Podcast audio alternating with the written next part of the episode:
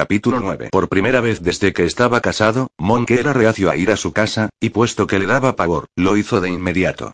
No quería darse tiempo para pensar en otra cosa que no fuese que tenía que ir. No había ninguna posibilidad de evitar encontrarse con Esther, mirarla a los ojos y tener que construir la primera mentira entre ellos. Al principio de su mutuo conocimiento habían discutido a muerte. Él la encontraba dogmática, testaruda y fría, una mujer que volcaba su pasión entera en el bienestar de los demás, tanto si estos lo deseaban como si no. Ella, por su parte, pensaba que Monk era egoísta, arrogante y esencialmente cruel.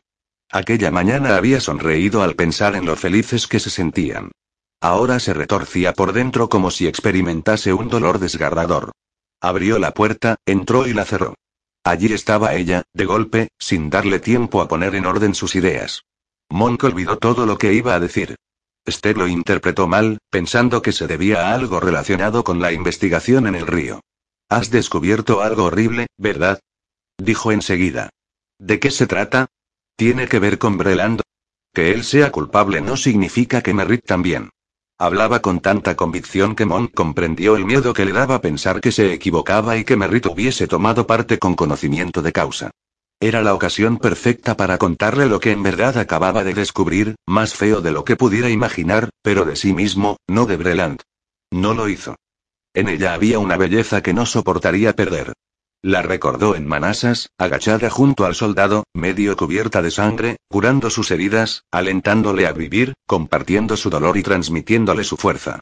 ¿Qué pensaría de un hombre que había ganado dinero haciendo negocios con los beneficios de la trata de esclavos? Nunca había estado tan avergonzado de nada en toda su vida, al menos hasta donde sabía.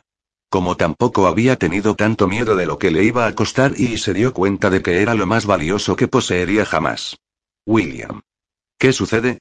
El miedo asomó a sus ojos y le aguzó la voz. ¿Qué has descubierto? Estaba preocupada por Merritt y tal vez por Judith Alberton. No podía ni imaginar que era su vida la que corría peligro, su felicidad, no la de ellas. La verdad se le atoró en la garganta. Nada concluyente. Tragó saliva con dificultad. No he encontrado ni rastro del regreso de la barcaza río arriba. Tampoco sé de quién era. Probablemente de alguien que la prestó de buen grado, a no ser que se la robaran a alguien con motivos para no denunciarlo porque ya fuese robada. Deseaba tocarla, como solía hacer, sentir el calor de su cuerpo, el entusiasmo de su respuesta, pero el asco que sentía de sí mismo le contuvo, encerrándole a cal y canto. Esther dio un paso atrás, parpadeando dolida. Fue el primer sorbo de la abrumadora soledad que se avecinaba, como el sol que se apaga antes del anochecer. Esther. Ella levantó la vista. Monk no sabía qué decir. No podía enfrentarse a la verdad. No había tenido tiempo de encontrar las palabras adecuadas. Creo que Shearer fue quien mató a Alberton. Fue un pobre sustituto de lo que tenía en mente. Apenas revelaba nada nuevo. Esther mostró un tanto desconcertada. Bueno, eso explicaría el horario del tren, me parece concedió. Una conspiración entre Shearer y Breland de la que Merritt no sabía nada, Tal vez ella y Breland fueron al almacén más temprano y fue entonces cuando perdió el reloj. El rostro se le ensombreció. ¿Pero por qué iban a ir a ese lugar? No tiene sentido. ¿Qué hacía Daniel Alberton allí, además, a esas horas de la noche? Frunció el entrecejo. ¿Piensas que podría tratarse de algo relacionado con el que Merritt huyera de su casa, y que aún estaba allí cuando Shearer llegó para robar las armas? Negó con la cabeza. No parece muy probable, ¿verdad? No lo parecía. Seguía existiendo un hecho clave que desconocían. Monk tuvo que concentrarse mucho para convencerse de que era importante. ¿Tienes hambre? preguntó Esther, con los ojos brillantes de nuevo. Sí mintió Monk. Adivinó que se había esforzado en preparar algo especial. Ahora que paraban mientes, de la cocina llegaba un apetitoso aroma. Esther sonrió. Empañada recién hecha con verduras. Se la veía satisfecha consigo misma. Hoy he encontrado una mujer de servicio, la señora Patrick. Es escocesa. Es un poco vasta, pero una magnífica cocinera, y además está dispuesta a venir tres horas todas las tardes laborables, lo que es una suerte, pues la mayoría o hace todo el día o nada. Algunas hasta piden alojamiento. Buscó sus ojos. Nos costará media corona a la semana. ¿Cómo lo ves? Ni siquiera echó las cuentas. Excelente. Sí. Si te gusta, que se quede. Gracias. No sabes cuánto lo agradezco. Le tocó levemente, pero lo hizo con intimidad, con una ternura que le aceleró el pulso. Le dolió hasta la médula engañarla. No sabía cómo se apañaría para vivir con aquello. Hora a hora primero, luego día tras día.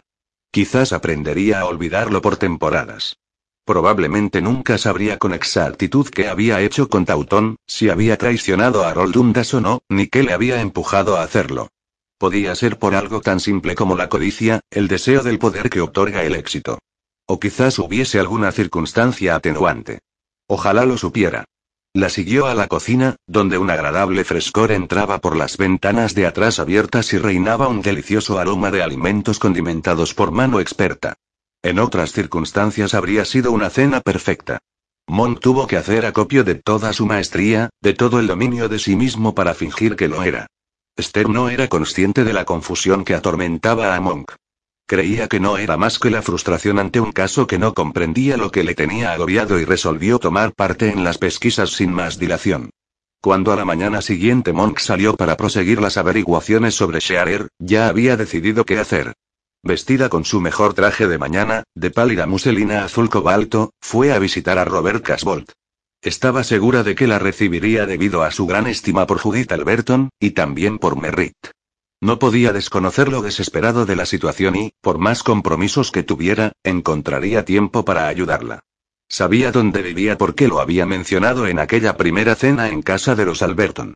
Llegó poco después de las nueve y entregó su tarjeta al mayordomo, con una respetuosa nota en el dorso que decía simplemente que le era muy urgente hablar con él tan pronto como le fuera posible, por el bien de Merritt Alberton. Solo tuvo que esperar un cuarto de hora antes de que la acompañaran a una hermosa sala de estar llena de colores cálidos. Las paredes estaban revestidas con paneles de roble claro y una alfombra persa roja cubría el suelo delante de la inmensa chimenea de piedra, que en esa época del año quedaba medio tapada por un biombo de tapiz. El sofá y los sillones eran todos desparejados, unos tapizados con terciopelo, otros con brocados y uno en piel de color miel, pero el efecto de conjunto era de lo más confortable. Había dos lámparas de pie, de distinto tamaño, aunque ambas con el fuste de bronce y grandes pantallas hexagonales con flecos de oro viejo. Casbolt iba vestido de modo informal, aunque cuidando el detalle. Llevaba una camisa inmaculada y los zapatos de andar por casa lustrados y brillantes. Me alegra que haya venido, señor Amon dijo con sinceridad. Con lo mucho que ha hecho ya y Judith me ha contado que su marido sigue trabajando para hallar el modo de demostrar la inocencia de Merritt. ¿En qué puedo ayudar? Si me hubiese enterado de algo, se lo habría hecho saber, créame. Esther había planeado cuidadosamente lo que iba a decir. He estado dando vueltas al asunto por el que el señor Alberton contrató los servicios de mi marido al principio. Aceptó el asiento que le ofrecían, pero declinando la invitación a tomar un refresco. No necesitaba una excusa de tipo social para mantener despierto el interés de Casbolt. Entre ellos no había por qué fingir. Casbolt se mostró desconcertado, como si no estuviera seguro de lo que Esther quería decir. Tomó asiento delante de ella, en el borde del sillón, sin recostarse. Estaba cualquier cosa menos relajado. Quienquiera que estuviera dispuesto a recurrir al chantaje para obtener las armas pudo haber ido un paso más allá, ¿no le parece? explicó. El rostro de Casbolt se despejó pero acto seguido volvió a fruncir el entrecejo. El señor Monk ha encontrado pruebas que indican que Breland no es culpable después de todo. ¿Acaso el hecho de que esté en posesión de las armas no excluye esa posibilidad? Claro que está implicado con Vino Esther, y tal vez estamos viendo más de lo que hay porque deseamos de todo corazón que Merritt sea inocente. Intentamos pensar todas las soluciones que la dejen al margen y, por supuesto, exclamó Casbolt. Presentaba una mirada herida, abatida, como si el optimismo de su voz no respondiera a lo que creía. Esther se preguntó si conocía un lado de Merritt que ellos ignoraban y si eso era lo que alimentaba su duda. Entonces sonrió. Pienso que Breland embaucó por completo a Merritt. Es joven y está enamorada. En esas circunstancias uno no ve las cosas con claridad. Y toda su experiencia en la vida ha sido con gente de bien. Bajó la vista a la suntuosa alfombra del suelo y volvió a levantarla casi de inmediato. Me consta que discutió acaloradamente con su padre, pero, créame, señora Monk, Daniel Alberton era un hombre del todo honorable, un hombre de cuya palabra cualquiera se podía fiar a ciegas y que nunca se rebajaría a cometer un acto codicioso o cruel. Su hija estaba enfadada con él, pero habló exaltada por la emoción. En el fondo de su corazón sabe tan bien como yo que no abundan los hombres tan buenos como su padre. Esther le miró a los ojos con franqueza. ¿Qué intenta decirme, señor Casbolt? Que era incapaz de imaginar doblez y por consiguiente a Breland no le costó nada engañarla, o que amaba demasiado a su padre como para participar en algo perjudicial para él a pesar del enojo de aquella noche. Supongo que ambas cosas, señora Monk. Por la expresión de su rostro, Casbolt parecía estar mofándose de sí mismo. O que me preocupan mucho las consecuencias de esta tragedia y que haría cualquier cosa para ahorrar más disgustos a la familia. Resultaba imposible eludir la fuerza de sus sentimientos. El aire que mediaba entre ellos estaba impregnado con el conocimiento del miedo, el horror, el pesar de la soledad. En ese instante Esther vislumbró la realidad de la relación de Casbolt con los Alberton y la profundidad de un amor y devoción de toda la vida para con su prima. Pero no se encontraba allí para ofrecer consuelo o infundir ánimo. ¿Y si Breland tomó parte en el intento de chantaje? Preguntó. Parecía dispuesto a cualquier cosa para conseguir las armas. La fe en su causa lo justifica todo para ese hombre. Lo vería como un medio más para preservar la unión y liberar a los esclavos. Casvolta sintió lentamente. No se me había ocurrido, pero es posible. Salvo que cómo iba a saber nada de Gilmer y del afecto que Alberton le profesaba. Hay mil maneras, respondió Esther. Desde luego, alguien lo sabía.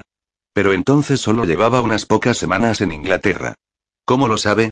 Casbolt respiró hondo. No lo sé. Quizá tuviera cómplices. Sea cual sea la verdad, señaló, parece ser que Breland iba a bordo de un tren nocturno especial hacia Liverpool y por tanto no pudo matar al señor Alberton con sus propias manos. Y Merritt iba con él, cosa que también la excluye, gracias a Dios. Casbolt se inclinó hacia adelante. ¿Está segura? Por favor, señora Monk, no aliente las esperanzas de Judith hasta que no quepa ninguna duda y comprenderá que sería insoportablemente cruel. Por supuesto, convino. Por eso he acudido a usted y no a ella, agregó de inmediato. Y porque con usted puedo hablar con más franqueza sobre la señora Alberton. Pero dígame, ¿ve posible que el intento de chantaje guarde relación con el robo final de las armas, fuera o no un intento infructuoso de Breland, o incluso del señor Trace? Él abrió los ojos como platos. ¿Trace? Sí, podría ser. Es lo bastante taimado y para hacer algo así. Frunció el entrecejo. Pero aún suponiendo que fuese así, ¿de qué le sirve a Merritt? Para serle sincero, señora Monk, eso es lo único que me importa. No me preocupa la justicia. Espero no escandalizarla al decirlo. Si lo he hecho, me disculpo. Daniel era amigo mío y quiero que sus asesinos respondan ante la justicia pero no al coste de más sufrimientos para su viuda y su hija. Fue mi mejor amigo desde la juventud y le conocía muy bien. Creo que el bienestar de ellas habría sido su prioridad por encima de la venganza de su muerte. Y así tiene que seguir siendo ahora. La miró muy serio, buscando comprensión en sus ojos. Esther intentó imaginar qué sentiría si ocupara el lugar de Judith. ¿Sería vengar la muerte de Monk lo que más le importaría, o antepondría el bienestar y la felicidad de su hijo? Si resultara asesinada, ¿querría que Monk la vengara? La respuesta a esa última pregunta le vino de inmediato. No. Querría que los vivos estuvieran a salvo. El tiempo ya se encargaría de hacer justicia. Veo que lo entiende, dijo Casbolt en voz baja. No es que creyera lo contrario. Se lo dijo con amabilidad, aliviado. No sabía disimularlo y tal vez no quisiera hacerlo. Pero Esther no se iba a desprender de la verdad, de la necesidad de ocuparse de un problema hasta desentrañarlo. Más tarde decidiría a quién contárselo y qué decisiones tomar. Me pregunto por qué pidieron que entregaran las armas a Baskin y Company en lugar de directamente a ellos. Es posible que pensaran que el señor Alberton tenía algún motivo para no vender a uno u otro bando de la guerra americana. Casbolt entendió perfectamente lo que quería decir. No sé de ninguno, contestó, pero eso apunta a alguien que no conociera la historia de su familia. De quienes le conocían, a nadie se le ocurriría siquiera que hiciera negocios con piratas, por más indirectamente que fuese. Así que lleva usted razón en lo de que sea un americano en lugar de un inglés. Negó con la cabeza. Pero no veo de qué modo ayuda eso a Merritt. De hecho, tampoco veo que nos aproxime a la verdad. Lo que necesitamos es algo que demuestre que Merritt no estaba enterada de que Breland tenía intención de hacer daño a Daniel. O eso, o bien que lo sabía pero no pudo ayudar. Ella también estaba amenazada, o prisionera, en cierto modo. Eso no tenemos forma de demostrarlo porque salta a la vista que no es cierto, señaló Esther. Se marchó con él por voluntad propia y sigue dispuesta a defenderle. Piensa que es inocente. Lo piensa porque no tiene más remedio. Casbolt sacudió la cabeza y esbozó una sonrisa. Conozco a Merry desde que nació. Es lo más parecido a un hijo que tengo. Me consta que es apasionada y testaruda, y que cuando se entrega a algo, o a alguien, lo hace con el corazón en la mano, y no siempre con la prudencia de vida. He sido testigo de su amor por los caballos, de su decisión de hacerse monja y luego misionera en África, y de cuando se encaprichó como una loca del médico del lugar, un muchacho muy majo que ni siquiera había reparado en ella. La simpatía y el afecto le iluminaron el rostro. Por fortuna, todo pasó sin más incidentes ni situaciones embarazosas. Se encogió de hombros. Son cosas que ocurren cuando uno crece. Yo mismo aún creo recordar alguna que otra emoción turbulenta que me hace sonrojar y de la que naturalmente nada diré. A Esther le sucedía lo mismo, incluyendo al vicario que había mencionado Monk. También había pasado por períodos en los que estaba convencida de que nadie la quería ni entendía sus sentimientos, y menos que nadie los padres. En cualquier caso, insistió, el intento de chantaje fue bien real. Si no fueron Breland ni Trace, tuvo que ser otro. Tal vez el señor Shearer, el consignatario. Casbolt se sobresaltó. ¿Shearer? ¿Por qué? Y? La miró con los ojos entornados. Sí, podría ser, señora Monk. Es una idea muy desagradable, pero no del todo imposible. Shearer actuando como intermediario de los piratas y, al no salirle bien, vendérselas a Breland. Levantó la voz. En ese caso, si Breland no tuvo ocasión de matar al pobre Daniel, quizá lo hizo Shearer. Desde luego, parece que está fuera de Londres desde que Daniel murió. No he vuelto a verle desde uno o dos días antes. Eso explicaría muchas cosas y, lo mejor de todo, Merritt tendría razones fundadas para creer en la inocencia de Breland. Se hizo el silencio y la sala pareció resplandecer. Un jarrón de rosas doradas en tonos ámbar y albaricoque se reflejaba en la lustrosa mesa que lo sostenía. La elegancia de un caballo de targo ocupaba una hornacina. Pobre Daniel dijo enseguida. Confiaba en Shearer. Es ambicioso, siempre anda buscando llevar ventaja, sabe conseguir lo que quiere, de todos los hombres del río, regatea como nadie, y, créame, eso significa mucho. Pero Daniel pensaba que era leal y debo admitir que yo también. Torció los labios sonriendo con amargura. Aunque no hay que olvidar que las peores traiciones son justamente las que uno menos espera. A Esther se le ocurrió otra idea, una que habría preferido no abordar, pero que no iba a descartar. ¿Ejerce algún control sobre quienes compran las armas, señor Casbolt? Legalmente, no. Aunque supongo que finalmente sí. Si Daniel hubiese hecho algo que me pareciera intolerable, podría haberlo anulado. ¿Por qué lo pregunta? Nunca lo hizo, ni siquiera algo cuestionable. ¿Usted las hubiese vendido a los piratas? No. Una vez más la miraba a los ojos con una intensa sinceridad. Y si piensa que Daniel lo hubiese hecho se equivoca. Judith jamás lo habría tolerado después de lo que le ocurrió a su hermano. Y yo tampoco. Y Daniel no lo habría hecho y menos aún a sus espaldas. Créame, odiaba a los piratas tanto como nosotros. Bajó un momento la vista. Perdone si le parezco brusco, señora Monk, pero de haber conocido a Daniel no lo habría preguntado. Lo que hicieron al hermano de Judith fue monstruoso. Si por Daniel fuera no les daría ni aire para respirar, y mucho menos armas con las que seguir cometiendo crímenes. Como tampoco lo habría permitido yo, sin importarme las amenazas o el precio. Esther le creyó, pero no conseguía dejar de preguntarse si tal vez Daniel Alberton había necesitado lo suficiente llevar a cabo esa venta para venirse a ella, con la esperanza de Judith nunca lo sabría. Con la guerra americana, las armas escaseaban y valían su peso en oro. Deseó que no fuese verdad. Alberton le había gustado. Pero le constaba que las personas hacían cosas desesperadas cuando se enfrentaban a la ruina, no tanto por la pérdida de bienes materiales como por la vergüenza del fracaso. Gracias, señor Casbolt, ha sido muy amable al concederme tanto tiempo. Señora Monk, por favor, no siga persiguiendo esa idea. Yo conocía a Daniel Alberton mejor que ningún otro hombre, en algunos aspectos mejor incluso que su mujer. Nada en el mundo le habría convencido de vender armas a ningún pirata de la tierra, y menos que a ninguno a los del Mediterráneo. Usted conoce a Judith. Se habrá formado una idea de la mujer extraordinaria que es, de y, por la expresión de su rostro estaba claro que no hallaba palabras para describir las cualidades que veía en ella. Daniel la adoraba. Añadió de repente, en tono emocionado. Habría terminado sus días pagando en la cárcel sus deudas antes que perder su confianza haciendo semejante cosa. Era un hombre honorable y por eso ella lo amaba. No y verá, esto me es muy difícil decirlo, señora Monk. Sacudió la cabeza. No poseía una gran pasión o ingenio, ni una imaginación portentosa y pero era un hombre a quien confiar cualquier cosa que poseyeras. ¿No lo notó usted, pese a tratarle durante tan poco tiempo? Esbozó una sonrisa de pena. La angustia que lo embargaba parecía llenar la habitación. Quizá le estuviera pidiendo que viera en unas horas lo que yo he visto durante media vida. Esther se sintió incómoda por sus pensamientos y avergonzada por haber permitido que Casbold los viera.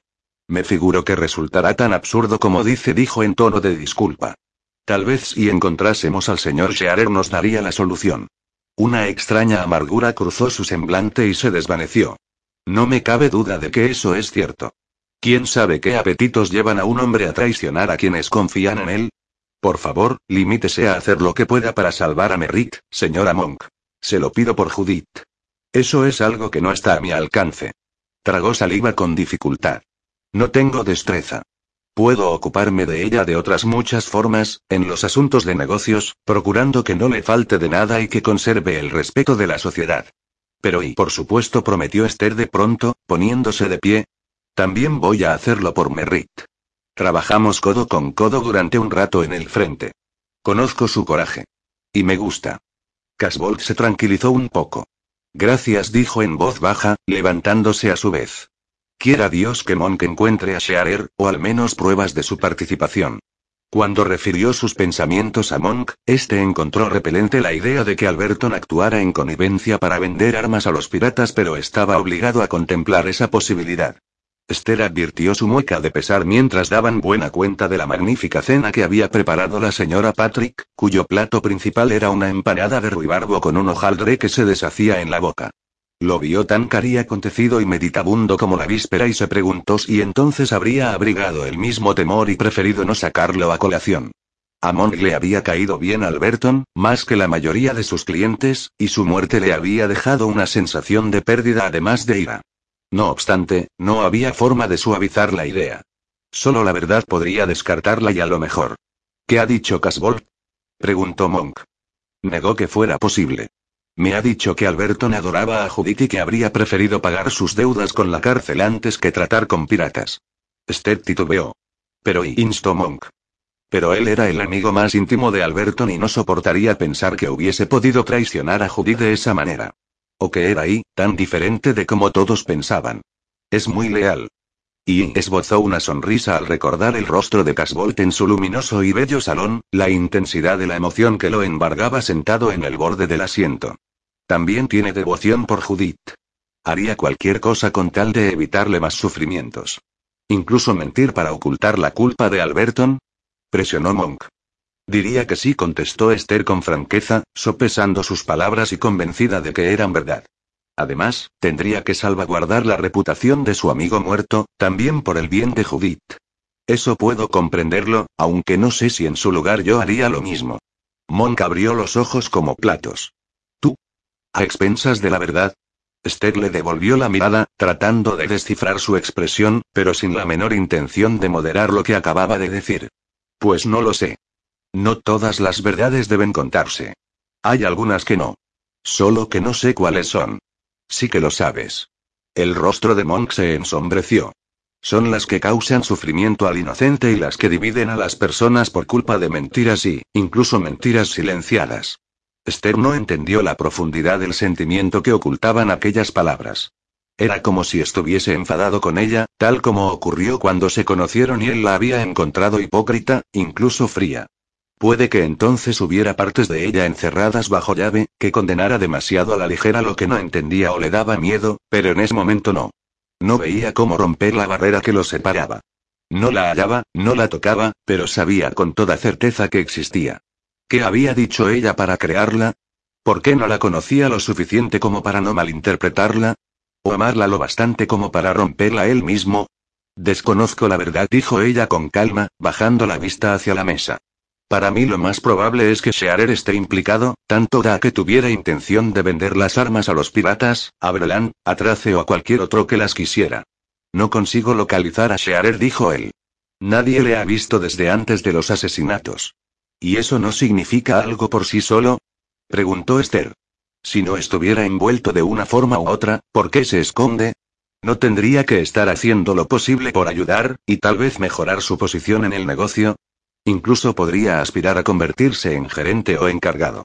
Monk apartó la silla de la mesa, se levantó y comenzó a deambular inquieto por la pequeña habitación. No es suficiente, aseveró con gravedad. Tú lo ves, y yo también, pero no podemos contar con que un jurado haga lo mismo. Breland consiguió las armas.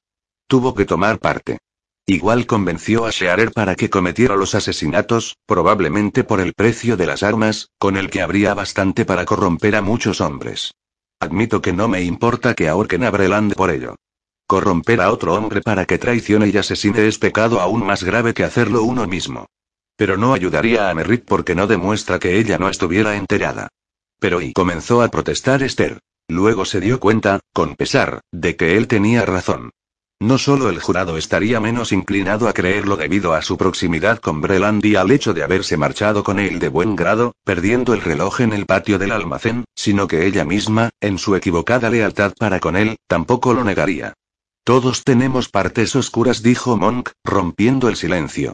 Personas que crees conocer ocultan facetas violentas y desagradables difíciles de aceptar e imposibles de comprender. Había enojo en su voz, y un pesar que Esther percibió claramente. Deseaba preguntarle qué había descubierto y aún no le había contado, pero supo por el ángulo de su cuerpo, por la parte del rostro que le veía, estando como estaba medio vuelto de espaldas, que no se lo iba a decir. Se levantó y se puso a recoger los platos que luego llevó a la cocina. No volvería a mencionarlo, al menos no por esa noche. Monk se acostó temprano. Estaba cansado pero ante todo deseaba no tener que hablar con Esther. Estaba fuera de juego y no sabía cómo manejarse.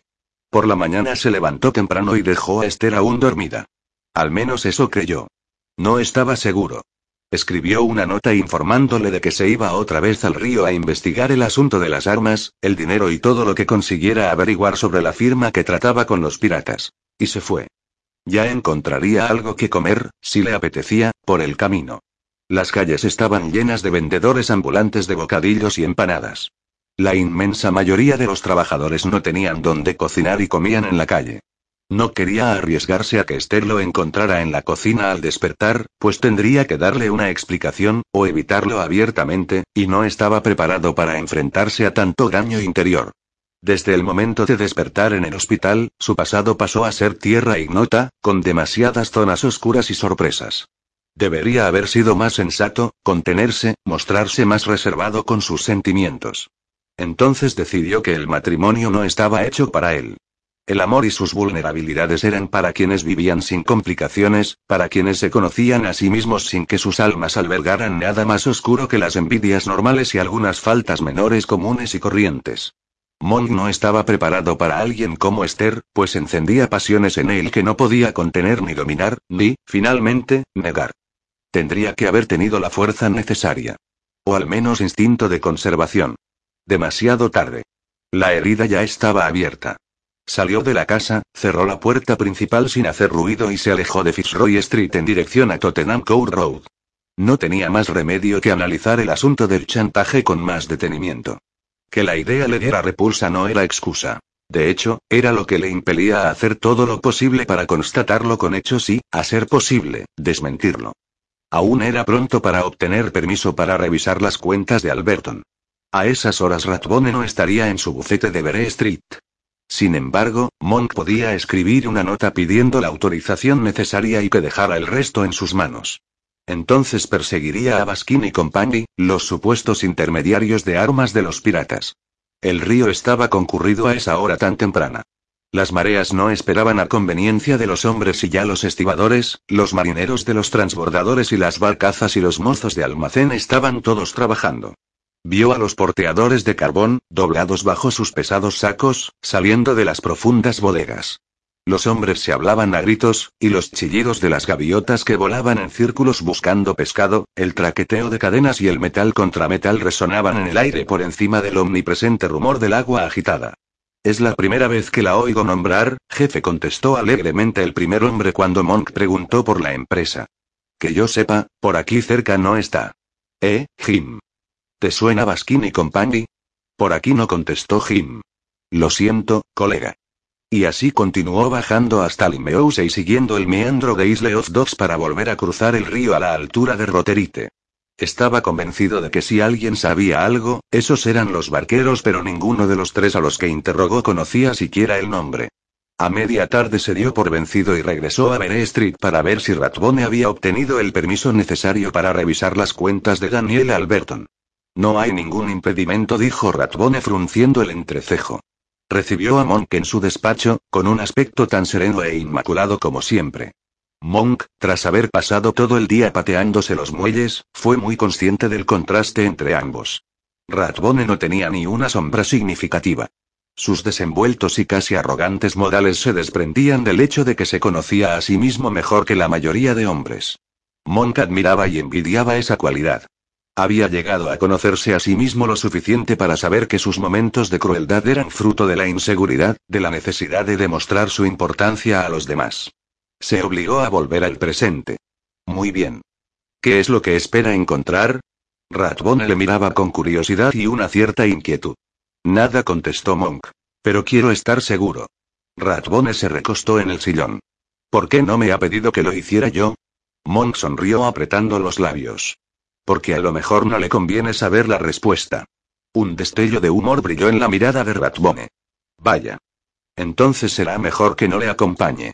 Solo le pido que no permita que me tiendan una emboscada en el juicio. No lo haré, prometió Monk. Todavía pienso que Shearer es el autor material de los asesinatos. Ratbone levantó la vista. ¿Él solo? No. Creo que se necesitó más de un hombre, aunque llevara pistola. Antes de dispararles los ataron. Pero pudo haber contratado ayudantes donde quisiera.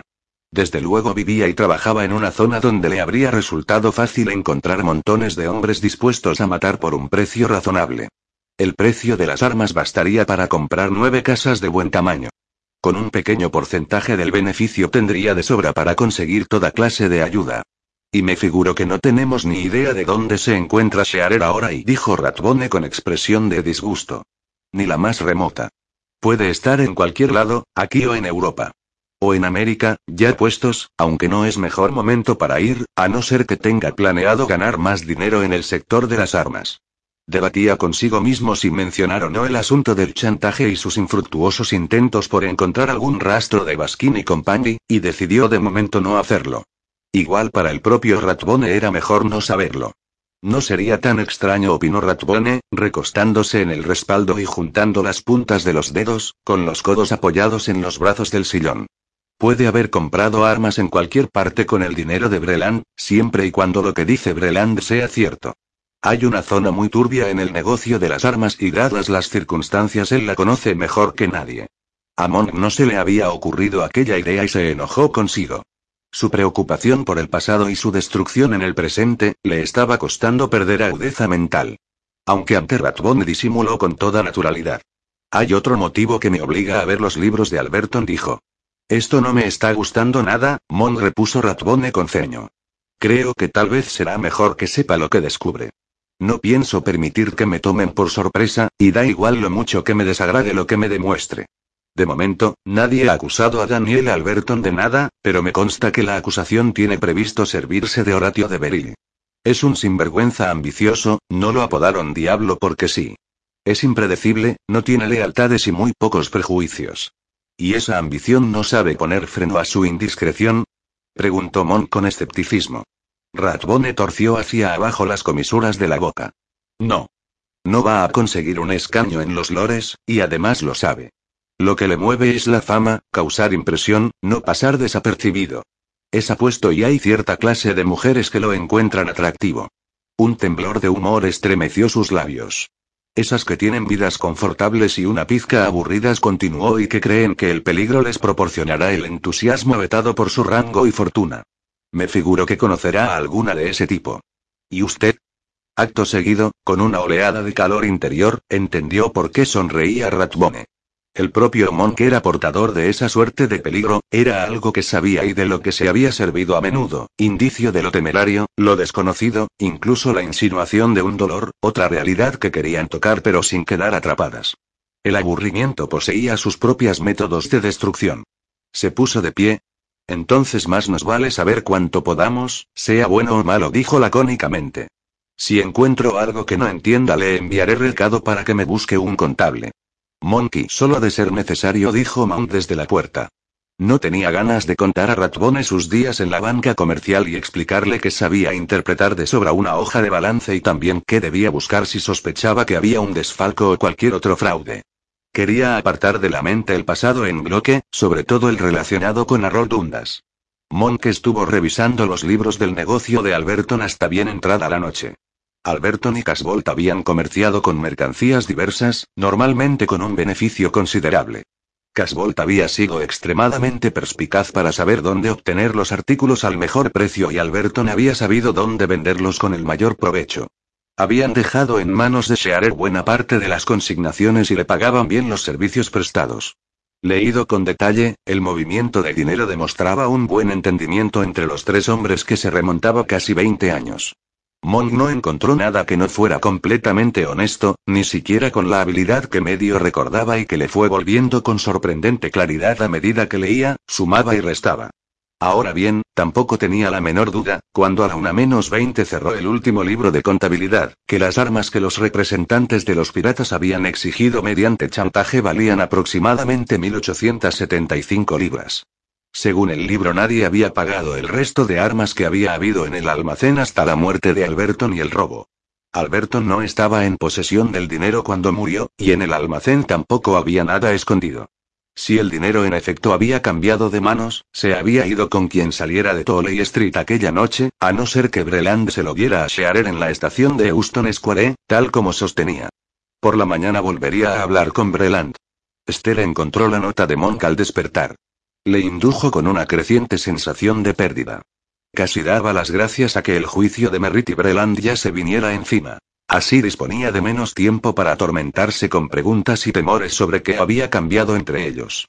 Le habían pasado por la cabeza ideas confusas sobre si lamentaba el compromiso del matrimonio, si se sentía atrapado, acosado por las expectativas, la compañía constante, los límites a su libertad personal. Pero el cambio que había experimentado Monk había sido tan abrupto que eso dejaba de tener sentido. Nunca había presentado ni el más leve síntoma. De hecho, era más bien al contrario. Encontrar a la señora Patrick había sido un golpe de suerte. Permitía que Esther persiguiera sus intereses en la reforma sanitaria sin desatender los deberes domésticos. Además, la señora Patrick era con diferencia mucho mejor cocinera. Se obligó a desechar aquellos pensamientos, se vistió de gris claro, uno de sus colores predilectos, y salió a visitar a Judith Alberton. No estaba completamente segura de qué quería preguntarle, ni siquiera qué esperaba averiguar, pero Judith era la única persona que sabía lo que le había ocurrido a su hermano y su familia, y Esther todavía tenía la sensación de que en el intento de chantaje estaba el origen de los asesinatos, tanto si los había perpetrado Shearer, como Brelando incluso puede que Trace, aunque esperaba de todo corazón que no fuera este último. Le había caído bien Filo Trace. El hecho de ser oriundo del sur y que su pueblo tolerara la tenencia de esclavos era un accidente de nacimiento y cultura. No guardaba relación alguna con el encanto de su persona ni con lo a gusto que se encontraba en su compañía. Algo le decía que en su fuero interno él se estaba enfrentando al conflicto moral que los distanciaba. Quizá fuese porque deseaba creerlo así, pero mientras no le demostraran lo contrario prefería suponer que así era. Tal vez se tratara de mera coincidencia al que los asesinatos y el robo se dieran tan poco después de un chantaje en el que el precio del silencio eran precisamente las armas, pero ella no lo creía así. Había alguna conexión. Le faltaba encontrarla. Judith se alegró de verla. Naturalmente, no recibía visitas sociales, y llevaba luto riguroso por su marido, pero estaba perfectamente tranquila y el pesar que pudiera sentir lo disimulaba con una dignidad y una calidez que despertó de inmediato la admiración de Esther, cosa que le dificultó la tarea haciéndola sentir aún más intrusa. No obstante, solo la verdad servía y la situación de Merritt era desesperada. El juicio daría comienzo a principios de la semana siguiente. Qué amable ha sido al venir, señora Monk saludó Judith. Por favor, deme las noticias que tenga y Esther odiaba mentir, pero sabía, gracias a sus muchos años como enfermera, que a veces eran precisas medias verdades, al menos por un tiempo. Había verdades que era mejor no conocer. Lo que se necesitaba era disposición para seguir luchando sin perder la esperanza. En ningún momento he pensado que Merritt estuviera involucrada, contestó, mientras seguía a Judith hasta una salita que daba al jardín, decorada de color verde y blanco, que a esa hora del día alcanzaba de pleno el sol matutino. Pero me temo que parece inevitable que el señor Breland lo estuvo, aunque no fuese directamente. Si no fue el señor Breland, ¿quién fue? inquirió Judith, confusa. Parece bastante probable que fuese Shearer. Lo siento. No entendió por qué se disculpaba, solo era que lamentaba que Alberton lo hubiese traicionado a alguien en quien había confiado durante mucho tiempo, y tan próximo. Suponía un dolor adicional. Shearer. Dijo Judith. ¿Está segura? Es un hombre duro, pero Daniel siempre decía que era completamente leal. ¿Le ha visto desde que falleció el señor Alberton? No. Pero al fin y al cabo solo le habré visto una o dos veces en total. Casi nunca venía por casa. No fue preciso que añadiera que no mantenían trato social. Nadie más le ha visto desde entonces, señaló Esther. Sin duda, de ser inocente estaría aquí para ayudar, seguiría trabajando en la empresa y brindaría todo su apoyo, ¿no le parece? ¿No cree que anhelaría tanto como nosotras que atraparan al responsable? Sí, admitió Judith bajando la voz. Me figuro que la respuesta será terrible, sea cual sea. He sido una tonta al esperar que fuese y algo insoportable y, fácil de odiar y de desechar. Esther nada podía decir para atenuar aquel golpe. Pasó al siguiente asunto que necesitaba demostrar. Señora Alberton, su marido y el señor Casbolt recibieron una carta muy desagradable exigiendo que vendieran armas a una empresa que, según sabían, actuaba como intermediaria de unos indeseables a quienes vendería las armas a su vez. El rostro de Judith no dio muestras de comprender por qué Esther preguntaba aquello. Se negaron, pero le pidieron a mi marido que los ayudase para averiguar quién estaba detrás del chantaje. La carta era anónima y amenazadora y amenazadora. Saltó Judith. ¿Han informado a la policía?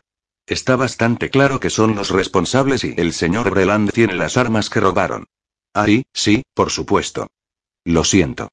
Entonces, ¿por qué pregunta por esas personas? Una vez más, Esther no dijo toda la verdad. No estoy muy segura. Algo me dice que la coincidencia en el tiempo y el hecho de que se trataba de armas puede significar que guardan alguna relación. Necesitamos saber todo lo que podamos. Sí, lo entiendo. Por supuesto. ¿Qué quiere que le cuente yo? Judith no puso ningún reparo. Se inclinó hacia adelante, con expresión atenta e inteligente. Esther detestaba mencionar aquel tema, aunque se trataba de una pérdida del pasado, que tal vez salía al paso para pensar menos en la más reciente. Tengo entendido que perdió a su hermano en circunstancias terribles y observó que Judith hacía una mueca y palidecía. Esther no se arredró. Por favor, cuénteme al menos lo principal de la historia. No lo pregunto a la ligera. Judith bajó la mirada.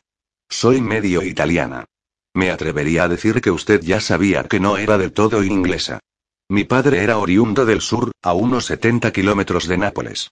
Mi único hermano, Césare, estaba casado y tenía tres hijos. A él y a su esposa, María, les encantaba salir a navegar. Fue bajando la voz. Hace siete años los abordaron unos piratas frente a la costa de Sicilia. Mataron a toda la familia. Tragó saliva compulsivamente. Encontraron los cuerpos y más tarde. Joey negó casi imperceptiblemente con la cabeza, fue poco más que un estremecimiento. Daniel fue. Yo no. Él no quiso contarme los detalles. Yo pregunté y me alegro que se negara. Su rostro me decía que era algo horrible. A veces sufría pesadillas y le oía gritar en plena noche. Se despertaba con el cuerpo agarrotado. Pero nunca llegó a decirme qué les había ocurrido. Esther trató de imaginar el aplastante peso del horror que Alberton conservó como vivido recuerdo y el amor por su esposa que le llevó a Sicilia para luego mantenerle callado todos aquellos años. Y aún así seguía dedicándose a la compra y venta de armas. Era posible que considerase que también se usaban para hacer el bien, para luchar por causas justas, defender a los débiles, incluso mantener el equilibrio de poder entre fuerzas de lo contrario violentas. ¿O era, sencillamente, el único negocio del que entendía o del que más beneficios obtenía? Probablemente nunca lo supieran. Prefería pensar que se debía a lo primero. ¿Cuánto tiempo estuvo fuera? Preguntó en voz alta. No lo sé. Casi tres semanas contestó Judith. Se me hizo una eternidad en su momento. Le eché muchísimo de menos y, por supuesto, también temí por él. Pero estaba decidido a hacer cuanto estuviera en su mano para que los piratas fueran prendidos y castigados. Fue persiguiendo rumores de un sitio a otro pero siempre se escabullían. Y el grueso de las fuerzas de la ley no ponía el menor interés en su captura. Una fugaz mezcla de amor y pena llenó sus ojos. Italia es una cultura, un lenguaje, arte en mayúsculas, un estilo de vida pero no una nación. Quizás un día lo sea, Dios mediante, pero ese día aún no ha llegado. Entiendo. Judith sonrió. No, no entiende nada. Usted es inglesa y, con el debido respeto, no tiene ni idea de nada. Como tampoco Daniel. Hizo todo lo que pudo y cuando se dio cuenta de que muy probablemente desaparecerían sin más en cualquier rincón de los cientos de millas de costa, en cualquiera de las mil islas dispersas entre Tánger y Constantinopla, volvió a casa enojado, vencido pero dispuesto a cuidar de mí y de Merrit y dejar que Dios hiciera justicia, de la manera que fuese. Esther no tenía nada que añadir. Por supuesto era posible que Alberton se hubiese puesto en contacto con compradores de armas del Mediterráneo, bien fuesen piratas, bien combatientes a favor o en contra de la unificación de Italia. Pero no tenía forma de averiguarlo. Probablemente Judith no lo sabía. Sin duda no lo iba a decir. ¿Cómo se ha enterado del chantaje? preguntó Judith, interrumpiendo sus pensamientos. Me lo contó el señor Casbolt. Esther comprendió que aquello exigía una explicación. Fui a pedirle ayuda con respecto a su conocimiento del señor Breland y del negocio de las armas en general. Me refirió la presión para que vendieran a los piratas y por qué el señor Alberton se resistía sin importarle las amenazas o el precio. Una sonrisa dulcificó el rostro de Judith, que dijo. Siempre tan comprensivo. Conoció a Daniel antes que yo, ¿sabe? Eran compañeros de colegio, aquí, en Inglaterra, y un verano se llevó a Daniel con él a Italia. Así fue como nos enamoramos. Bajó la vista un momento. Sin la ayuda de Robert no sé si estaría en condiciones de comprometerme a pagar los honorarios de Sir Oliver por representar a Merrick, y eso sería más de lo que podría soportar. Levantó la cabeza. En sus ojos había un miedo descarnado. Señora Monk, ¿piensa que Sir Oliver será capaz de salvarla? La prensa está convencida de su culpabilidad. Nunca hubiese pensado que la palabra impresa pudiera hacer tanto daño y que unas personas que ni siquiera conoces pudieran estar tan seguras de cómo eres, de lo que anida en tu corazón. Hasta ahora no he salido, pero no sé cómo voy a ser capaz cuando llegue el momento de hacerlo. ¿Cómo me enfrentaré a la gente sabiendo que cada persona con quien me cruzo en la calle puede pensar que mi hija es culpable de y no haga ningún caso? repuso Esther. Piense solo en Merritt. Los que sean honestos se avergonzarán de sí mismos cuando descubran su equivocación. Los demás no merecen ningún esfuerzo y además no puede hacer nada al respecto. Judith permanecía muy quieta. ¿Usted estará allí? Sí. No tuvo ni que tomar la decisión. Gracias. Esther se quedó media hora más, solo para hacerle compañía. Conversaron de cosas sin importancia, evitando cuidadosamente hablar del caso o de amores perdidos. Judith le mostró el jardín, lleno de vivos colores por la segunda floración de las rosas. Hacía calor hasta en la sombra, el cargado perfume de las flores era de ensueño. El contraste hacía más dura la apertura del juicio al lunes siguiente, como si todo aquello tocara a su fin. Durante un buen rato ambas guardaron silencio. Los lugares comunes serían un insulto a la realidad. Monk fue a ver a Breland el sábado. No había encontrado nada para ayudar a Ratbone más allá de la esperanza, la duda, cuestiones que plantear. Seguiría investigando durante el juicio, pero estaba empezando a temer que no hubiera pruebas para demostrar que Merritt era inocente. Podía terminar siendo solo cuestión de opinión. Tenía una pregunta que formular a Breland cuya respuesta no le causaría ningún daño, por eso Monk no dudó en hacerla. Metieron a Breland en una pequeña celda cuadrada. Estaba más pálido y flaco que la última vez que Monk le había visto. Presentaba los ojos hundidos y una cierta delgadez en las mejillas donde se distinguían los músculos apretados. Se puso erguido, mirando a Monk con resentimiento. Ya le he contado todo lo que tengo que decir, empezó antes de que Monk pudiera abrir la boca. Me hizo volver para ser juzgado y demostrar mi inocencia. Supongo que su amigo Ratbone cumplirá con su obligación, aunque no acabo de ver que crea en mi inocencia. Me fié de usted, Monk, pero ahora temo haber depositado esa confianza donde no tocaba. Me parece que le llenaría de satisfacción verme colgado, siempre y cuando Miss Alberton sea absuelta y usted corre los honorarios por rescatarla. Disculpe si le acuso injustamente. Espero que así sea. Monk escrutó el semblante finamente cincelado y no detectó en él emoción alguna, ningún miedo, ninguna debilidad, ninguna duda en su coraje para enfrentarse a la dura prueba para la que ya solo faltaban dos días. Tendría que haberle admirado. En cambio, experimentó un extraño miedo muy propio de él. No estaba seguro de si la conducta de Breland era sobre o infrahumana. No acertaba ver ninguno de sus propios puntos flacos reflejados en él. Acepto sus disculpas, dijo fríamente. Claro que me gustaría ver a Miss Alberton absuelta, y reconozco que me importa un bledo que le ahorquen o no y siempre y cuando sea culpable y que disparara o no la pistola es lo de menos. Me da lo mismo que sobornar a Shearer o a cualquier otro para que lo hiciera por usted. Si no lo hizo, y no tuvo nada que ver con usted, lucharé tan enconadamente para absolverle como haría con cualquier hombre. No hubo ningún destello de humor en el rostro de Breland, ni siquiera ironía. Monk tuvo la súbita impresión de que Breland solo se percibía a sí mismo como un héroe o un mártir. Las debilidades humanas escapaban a su entendimiento, como si viviese en un vasto desierto desprovisto de las risas y las trivialidades que otorgan proporción a la vida y constituyen la medida de la cordura. Pobre Merritt. Se metió las manos en los bolsillos. ¿Cuántas armas compró? preguntó con indiferencia. Exactamente. Exactamente. repitió Breland, enarcando las cejas. ¿A la unidad? No las conté. Apenas hubo tiempo. Di por sentado que todos los cajones estaban llenos. Alberton era un hombre muy testarudo, estrecho de miras y sin ninguna comprensión de la moral y la política, pero nunca dudé de su integridad financiera. ¿Cuántas armas pagó? Seis mil. Y aboné la cantidad convenida por arma. ¿Pagó a Shearer? Eso ya se lo he dicho. Breland frunció el entrecejo. Con esa cantidad de dinero podrían construirse muchas casas de cuatro habitaciones en cualquier parte de Londres. A mí me parece obvio que Shearer traicionó a Alberton, le disparó, así como a los vigilantes, de modo que pareciera que había sido obra de soldados de la Unión, me vendió las armas y escapó con el dinero.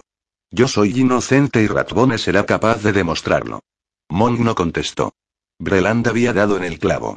A Monk le traía sin cuidado que lo ahorcaran o no y al menos por el momento. Capítulo 10. El lunes siguiente dio comienzo el juicio de Lyman Breland y Merritt Alberton, acusados conjuntamente de los asesinatos de Tolley Street. Oliver Ratbone iba tan bien preparado como podía, dada la escasa información que poseía. Por lo que le había contado Monk, creía que Breland no había cometido los crímenes, aunque convencer al jurado de que tampoco los había instigado ni había sacado provecho a sabiendas de lo ocurrido sería harina de otro costal. Además Ratbone era consciente de tener un cliente que no iba a ganarse fácilmente las simpatías del jurado. El viernes anterior había hablado tanto con Merritt como con Breland. Estuvo tentado de sugerir a Breland que adoptara una actitud más amable, que manifestara más humildad, que lamentara incluso la tragedia de la muerte de Alberton, pero luego pensó que sería un intento fallido y que incluso provocaría una pauta de conducta a todas luces falsa. Mientras llamaban al tribunal al orden y comenzaban los preliminares, Ratbone levantó la vista hacia el rostro de Breland en el banquillo de los acusados, inexpresivo, mirando fijamente al frente como si no tuviera el más mínimo interés por las personas allí congregadas, sin ninguna consideración o respeto hacia ellas, y Ratbone deseó haber hecho un esfuerzo para advertirle lo caro que aquello iba a salirle. Merritt, por otra parte, se veía joven, asustada y extremadamente vulnerable. Presentaba la tez pálida y profundas ojeras, y sus manos apretaban con tanta fuerza la barandilla que daba la impresión de sostenerse para no caer. Cuando Ratbone la miró, se puso derecha, alzando un poco el mentón, y miró a Breland. Con gran vacilación tendió la mano y le tocó el brazo. Breland esbozó una sonrisa pero no le dijo nada. Quizá no quería que el tribunal fuera testigo de sus sentimientos. Quizá considerase que el amor era un asunto privado y no deseaba compartirlo con quienes habían ido a mirar y a juzgar. Ratbone era plenamente consciente de la presencia de Judith Alberton, igual que la mayoría de las personas que había en la sala. Había belleza en su porte y lo que llegaba a entreverse de sus facciones. Reparó en que la gente se daba codazos al entrar ella y hubo varios hombres incapaces de reprimir expresiones de admiración e interés. Ratbone se preguntó si estaría acostumbrada a que la miraran o si el hecho la incomodaría. Judith miró a Merritt, que seguía vuelta hacia Breland, y luego a Ratbone. Fue solo un vistazo antes de tomar asiento, y no llegó a distinguir sus ojos a través del velo. Solo le cupo imaginar la desesperación que sin duda sentía. Toda la ayuda que recibiera de los demás tropezaría con la barrera de soledad a la que ahora se enfrentaba, con el miedo a lo que aquellos días le iban a traer. Esther estaba a su lado, vestida de gris claro y oscuro, con la luz realzando la claridad de su piel y el blanco inmaculado de los encajes del cuello. Reconocería la curva de sus mejillas en cualquier sitio, igual que su personalísimo porte. La belleza más radiante del mundo no le quitaba el aliento de aquella manera, con el dolor añadido de la confianza, el recuerdo de tantos esfuerzos compartidos para luchar contra la ignorancia y el equívoco. Vencer era importante, por supuesto, las causas siempre habían merecido la pena, pero se dio cuenta de lo importantes que habían sido las batallas en sí. Aquella era una más, pero no estaban juntos en ella como lo habían estado en el pasado. Monk se interponía entre ellos de distinta manera. Ratbone vio que Breland se ponía rígido y que una mirada de extraordinario desprecio transformaba su expresión. Ratbone siguió la mirada. Un hombre delgado de pelo moreno acababa de entrar en la sala y se dirigía a un asiento libre en el extremo de una fila en la tribuna del público. Se movía con una gracia fuera de lo corriente, y no hizo nada de ruido, sentándose en un sitio que no le obligaba a pedir excusas a nadie. Estudiaba intensamente a Judith Alberto pese a tenerla sentada delante, dándole la espalda. Ratbone se preguntó si se trataría de Filotrace. Sabía que no era Casbolt, pues ya se habían conocido. Frente a él, al otro lado del pasillo, Horatio de Beric se levantaba para abrir el turno de la acusación. Era un hombre alto, delgado en su juventud, y ahora con un poco de barriga. Sus en otro tiempo atractivos rasgos se habían vuelto un poco ásperos, pero seguían llenos de fuerza y carácter. Pero era su voz lo que llamaba la atención obligándole a uno a escuchar. Una voz sonora, idiosincrásica, con una dicción perfecta. Había cautivado más de un jurado. Cuando él hablaba, todo el mundo prestaba atención. Caballeros comenzó, sonriendo a los miembros del jurado, que se sentían cohibidos en sus altos asientos tallados. Voy a relatarles un crimen de una atrocidad terrible. Les demostraré cómo un hombre honorable, muy parecido a ustedes, fue víctima de una conspiración para robarle, y luego asesinarle, con el fin de conseguir armas para el trágico conflicto por el que todavía hoy se está luchando en América, hermano contra hermano. Un murmullo de horror y compasión recorrió la sala. Ratbone no se sorprendió. Ya suponía que debería echaría mano de toda la respuesta emocional que fuese capaz de provocar. Él sería perfectamente capaz de hacer lo mismo, suponiendo que así fuese a ganar un caso. Las opiniones personales no le preocupaban, solo el veredicto. También demostraré, continuó de que este terrible acto no fue solo una ofensa contra las leyes de Dios y de los hombres, sino incluso contra las de la naturaleza, reconocidas por todas las razas y naciones de la tierra. Fue llevado a cabo a instancias del acusado, Lyman Breland, para servir a sus intereses. Ahora bien, caballeros, contó con la ayuda y la complicidad de la propia hija de la víctima, Merritt Alberton. Recibió el esperado jadeo de horror que recorrió la sala como el viento caliente antes de una tormenta. Estaba encaprichada de Breland prosiguió, y lo que él hizo para inducir esa obsesión no lo puedo demostrar, de modo que ni siquiera voy a contárselo, pero baste decir que una vez cometido el acto nefando, ella huyó a América con él, esa misma noche. Negó con la cabeza. Y solo mediante los buenos oficios de un detective privado, contratado por su propia madre, la viuda del hombre asesinado, fue posible traerla de vuelta junto con Breland a este país, a punta de pistola, para enfrentarlos a ustedes y a su decisión para que se haga justicia. Con este fin, señoría, y finalmente se volvió hacia el juez, un hombre enjuto de rasgos marcados y ojos de un nítido gris plateado. Con este fin, llamo a mi primer testigo, Robert Casbolt. Se percibió un vivo interés mientras Casbolt entraba en la sala, cruzaba el espacio abierto ante el juez y el jurado y subía la breve escalera en curva del estrado de los testigos. Llevaba un traje gris oscuro impecable y se le veía pálido pero tranquilo. No presentaba ni una sombra de la sonrisa que tan a menudo lucía y que le había grabado las arrugas de alrededor de la boca. Juró dando su nombre y dirección y aguardó las primeras preguntas de Deverig con calma. En un momento dado bajó la vista hacia Judith y ablandó la expresión, pero solo por un instante. Por su actitud parecía estar en un funeral. No miró hacia el banquillo. Señor Casbolti, comenzó de Beril, disculpándose con sonrisas y yendo de un lado a otro como un actor que interpretase un monólogo ante el público. Aunque su actuación era para el jurado, no miró una sola vez en su dirección. Soy plenamente consciente de que esto es muy doloroso para usted, señor. Sin embargo, es necesario, y le ruego que tenga paciencia conmigo mientras presento al tribunal los hechos que han conducido a esta tragedia. Usted los conocía casi todos, sin tener la mínima idea del terrible final al que estaban destinados. Ratbone miró al jurado. Sus edades oscilaban entre los 40 y los 60 años y parecían decentes y prósperos, como era habitual en la mayoría de jurados. Los títulos de propiedad requeridos excluían a muchos hombres más jóvenes y a los de distinta clase social. Con aspecto serio y desdichado, atendían sin perder detalle cuanto se iba diciendo. Señor Casbolt, ¿puede contar a este tribunal cómo y cuándo conoció al señor Breland? Por supuesto, respondió Casbolt en voz baja, aunque se oyó con perfecta claridad por encima de los susurros que recorrían la sala. No recuerdo la fecha exacta, pero fue a primeros de mayo de este año. Se personó en las oficinas del negocio que teníamos Daniel Alberton y yo. Levantó ligeramente un hombro. Tenía interés por el comercio de armas de nuestra empresa. ¿Y qué le dijo el señor Breland? Preguntó de con inocencia. Que estaba autorizado a adquirir armas para la causa de la Unión en el conflicto americano, contestó Casbolt. Dijo que sus superiores le habían confiado una suma de dinero muy importante, aproximadamente 33.000 libras, cantidad que había depositado en el Banco de Inglaterra. Un grito ahogado de asombro llenó la sala. Se trataba de una fortuna que la mayoría de los presentes no podía imaginar siquiera. Varias personas levantaron la vista hacia Breland, pero este, con gesto estudiado, no les hizo ningún caso, y siguió con la vista fija en Deveril. ¿Vio usted el dinero? preguntó Deveril, bajando la voz. No, señor. No habría sido lógico que lo llevara encima, respondió Casbolt. Es una fortuna. En efecto, lo es. Pero él les dijo a usted y al señor Alberton que el gobierno de los estados del norte de América lo enviaban con ese dinero para que comprara armas, ¿es así? Sí. Armas y munición, señor. ¿Y le creyeron?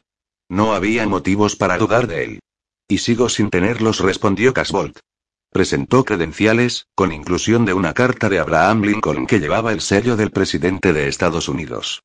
Tanto Daniel Alberton como yo estábamos bien informados de las crecientes hostilidades que tenían lugar al otro lado del Atlántico y, como es natural, también estábamos al corriente de que los representantes tanto de la Unión como de los Estados Confederados andaban adquiriendo armas por toda Europa.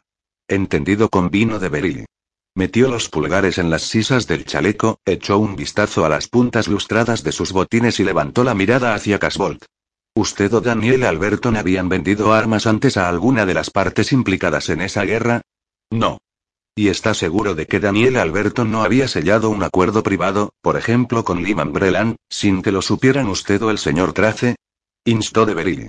Casbolt, cuyo rostro reflejó una extraña mezcla de sentimientos, todos obviamente pesarosos, desvió por un instante la mirada hacia Judith, sentada en la primera fila de la tribuna. Su tensión y aflicción no pasaron inadvertidos para ninguno de los presentes en la sala. Ratbone levantó la vista hacia Breland. Observaba con atención, pero si sentía alguna pena o temor los mantenía bajo un férreo control para no ponerse en evidencia. El orgullo le haría un flaco favor. Se parecía demasiado a la indiferencia. La próxima vez que tuviera ocasión de hablar con su cliente, Ratbone pensaba decírselo, aunque no fuera a servir de mucho. ¿Está seguro? insistió de Beryl. Casbolt volvió a concentrarse. La otra razón era que Daniel Alberton era mi amigo y uno de los hombres más honorables que haya conocido jamás, dijo al fin. En 25 años no le vi faltar a su palabra una sola vez. Se le quebró la voz. No se podía pedir más de un socio que además era hábil y conocía su sector. Desde luego que no convino de mirando al jurado. Ratbone soltó una maldición entre dientes. En ningún momento había supuesto que derrotar a Deverit fuese a resultar fácil, pero la realidad de su tarea se iba volviendo más difícil a cada minuto. Por brillante e implacable que fuese Ratbone, no podía alterar la verdad, y tampoco iba a intentarlo. ¿En qué consistía exactamente el acuerdo con el señor Trace? Preguntó Deverit con falsa inocencia. Daniel había dado palabra de venderle seis mil mosquetes estriados en Field P 1853, contestó Casbolt con toda claridad. Deverit quedó sumamente satisfecho. Su rostro resplandecía. Ratbone sabía que los miembros del jurado lo habían notado y que le otorgarían la importancia correspondiente. Creían que la acusación se había marcado un tanto, aunque no supieran cuál. Uno de ellos, un hombre con unas patillas magníficas, lanzó una mirada cargada de malevolencia a Breland. Aquello fue como un golpe para Merritt. Se desplazó imperceptiblemente hacia Breland en el banquillo. Todo el jurado se fijó en ese movimiento. Ratbone también sabía cómo manipular las emociones, aunque a veces lo encontraba repugnante. Se serviría de la cuestión de la esclavitud, pues muchos ingleses la deploraban aunque estuvieran a favor del sur. Pero era consciente de tener a Esther sentada al lado de Judith Alberton y de lo mucho que le despreciaría por la falta de moralidad que conllevaba hacerlo. Estaba enojado consigo mismo y permitió que le doliera. ¿Por qué estaba dispuesto a vender armas al señor Trace, señor Casbolt? inquirió de Beryl con inocencia. ¿Era simpatizante de la causa confederada? No contestó Casbolt. No me consta que fuese leal a ninguno de los bandos. La única opinión que le oí manifestar fue para lamentar que el asunto hubiese terminado en una guerra. Durante los meses anteriores abrigó la esperanza de que se resolviera mediante negociaciones. Fue sencillamente porque el señor Trace apareció con una apremiante necesidad de comprar. No se extendió argumentando su causa.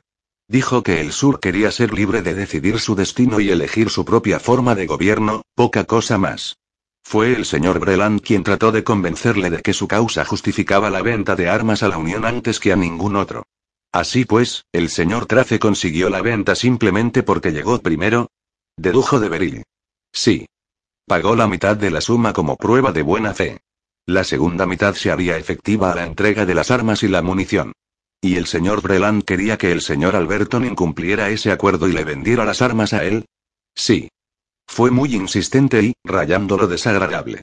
Casbolt torció el gesto, arrepentido, casi con un punto de culpa, como si hubiese tenido que prever la tragedia. A Deverig le faltó tiempo para aprovecharse de ello.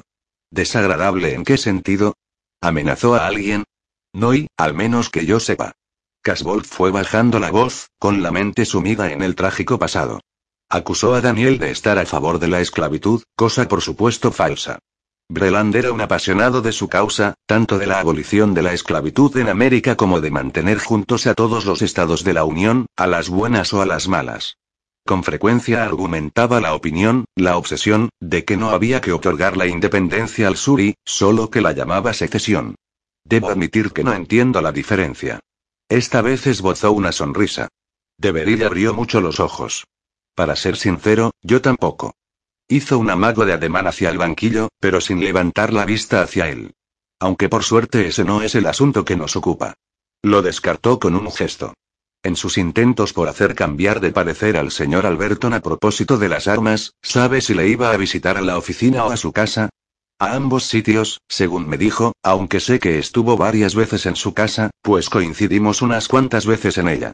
Le ofrecieron hospitalidad y la aceptó. Una vez más, varios miembros del jurado miraron a Breland con aversión. Hay algo peculiarmente repelente en la traición suprema de comer en la mesa de un hombre para luego levantarse y asesinarle. Todas las sociedades lo aborrecen, dijo de Beryl en voz baja, aunque su gravedad llegó a todos los rincones de la sala. El juez miró a Ratbone. Habría protestado que ese comentario era irrelevante, pero solo era irrelevante desde el punto de vista legal, y todos los hombres y mujeres de la sala lo sabían. Si lo hacía solo conseguiría hacer patente su desesperación. Contestó negativamente al juez moviendo apenas la cabeza. Durante esas visitas, señor Casbolt prosiguió de Beryl, observó que surgiera alguna relación entre Breland y Merritt Alberton. Casbolt hizo una mueca y se estremeció. No tanto como hubiese debido. Se le hizo un nudo en la garganta, sobrecogido por el arrepentimiento. Pese a encontrarse sentado a varios metros de él, mirándole en lo alto del estrado, tanta emoción conmovió a Ratbone. Era demasiado genuina como para que nadie la supusiera fingida. Una oleada de compasión recorrió el público de la sala. Una mujer sollozó. Un miembro del jurado negó despacio con la cabeza y miró a Merritt, en lo alto del estrado. Ratbone se volvió hacia Judith pero el velo le ocultaba el semblante. Advirtió que Philo Trace también la miraba. Su emoción también era manifiesta. Ratbone se dio cuenta en ese instante de que Trace amaba a Judith, en silencio, sin esperar ser correspondido. Lo entendió perfectamente porque así era como amaba él a Esther. El tiempo para que ella le correspondiera había pasado. Quizá fuese ilusorio pensar que alguna vez había existido. Debería había exprimido el silencio hasta la última gota. Reanudó el interrogatorio. ¿Y fue testigo de que Miss Alberton respondía a sus atenciones? Preguntó. En efecto. Casbol carraspeó. Solo tiene 16 años. Pensé que era un capricho y que se le pasaría en cuanto el señor Breland regresara a América. Instintivamente, Ratbone miró a Merritt y vio el dolor y el desafío de su rostro. Se inclinó un poco hacia adelante, ansiosa por contar la verdad, lo mucho que amaba a Breland, pero no estaba autorizada a hablar. Casbolt prosiguió. Él era oficial del ejército. Un súbito arranque de ira le endureció la voz. Se disponía a participar en una guerra civil a 8.000 kilómetros de Inglaterra. No estaba en condiciones de hacer proposiciones a una mujer, y menos a una cría de la edad de Merritt. En ningún momento pensé que fuese a hacerlo. Tampoco creo que cupiera en la cabeza de su padre. Y si Breland hubiese tenido la poca sensatez y la desvergüenza de hacerlo, Daniel lógicamente lo habría rechazado. Breland se revolvió en el banquillo, pero tampoco le había llegado aún el momento de defenderse. Si Breland la hubiese amado, continuó Casbolt y se hubiese comportado como un hombre honorable, habría esperado a que terminara la guerra y solo entonces habría regresado con una proposición adecuada, capaz de mantenerla y de cuidar de ella como debe hacerlo un hombre. Proporcionarle un hogar y, no abandonarla entre desconocidos en una ciudad sitiada mientras él va a una batalla de la que puede no regresar y, o volver tullido e incapaz de cuidar de ella.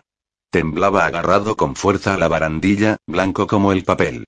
Sin dar un solo dato que vinculara a Breland con el asesinato de Daniel Alberton, para todos los presentes en la sala acababa de condenarlo, y Deverit lo sabía. Se notaba en la pose confiada del abogado, en el suave terciopelo de su voz cuando dijo, muy bien, señor Casbolt. Estoy seguro de que todos compartimos sus sentimientos y tampoco habríamos sabido prever la tragedia que se avecinaba. No le culpamos, señor, es muy fácil criticar a posteriori. ¿Por qué no nos cuenta ahora lo que observó la noche en que murió Daniel Alberton? Casbolt cerró los ojos sin dejar de asirse a la barandilla. ¿Se encuentra bien, señor Casbolt? Preguntó de con inquietud. Dio un paso adelante, como si temiera que Casbolt fuera a desplomarse. Sí respondió Casbolt entre dientes.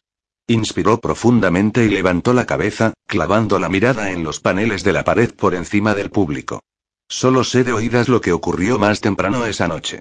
Supongo que llamará a Monk, que estuvo presente, para que cuente lo que vio y oyó. Yo me había entretenido hasta tarde en casa de unos amigos y aún no me había acostado. Serían las tres y media cuando un recadero me trajo una nota de la señora Alberton. Prueba número uno, señoría, dijo de al juez. El juez asintió con la cabeza y un ujier entregó una hoja de papel a Casbolt. ¿Es esta la nota que recibió? preguntó de La mano de Casbolt tembló al coger el papel. Le costó trabajo encontrar la voz. Sí, lo es. ¿Nos la lee en voz alta? pidió de Beryl. Casbolt carraspeó. Querido Robert, perdona que te moleste a estas horas, pero tengo mucho miedo de que haya ocurrido algo grave. Daniel y Merritt han tenido una discusión horrible esta noche. El señor Breland estaba aquí, y también el señor Monk. El señor Breland juró que nadie derrotaría su causa, por más que le costara. Merritt se ha ido de casa. Hace una hora he descubierto que ha hecho la maleta y se ha marchado, me temo que con Breland. Daniel salió poco después de la riña. Habrá ido en busca de ella pero aún no ha regresado. Por favor, encuéntrale y ayúdale. Estará muy afligido. Levantó la vista, con la voz ronca de contener el llanto, y añadió. Firmado. Judith. Naturalmente, solo dudé un instante acerca de cuál era el mejor camino a seguir. Decidí reclutar a Monk por si las cosas se ponían feas y presentarnos directamente en el domicilio de Breland. Si era preciso nos llevaríamos a Merritt por la fuerza y antes de que arruinara su reputación. Un destello de humor amargo le cruzó el semblante y desapareció, dejando solo sufrimiento. Deberilla sintió lentamente con la cabeza. El jurado se mostraba dolido, como correspondía. El juez echó un vistazo a Ratbone para ver si tenía alguna respuesta, mas no había ninguna que dar. Prosiga, por favor, solicitó Deveril. Así pues fue en busca del señor Monk. Sí, convino Casbolt. Le desperté, le resumí lo ocurrido y me acompañó, primero al domicilio de Breland, donde no había nadie. Nos dejó entrar el portero de noche, quien nos contó que Breland se había marchado acompañado de una señorita y el juez volvió a mirar a Ratbone. No protesto, señoría, dijo Ratbone con claridad.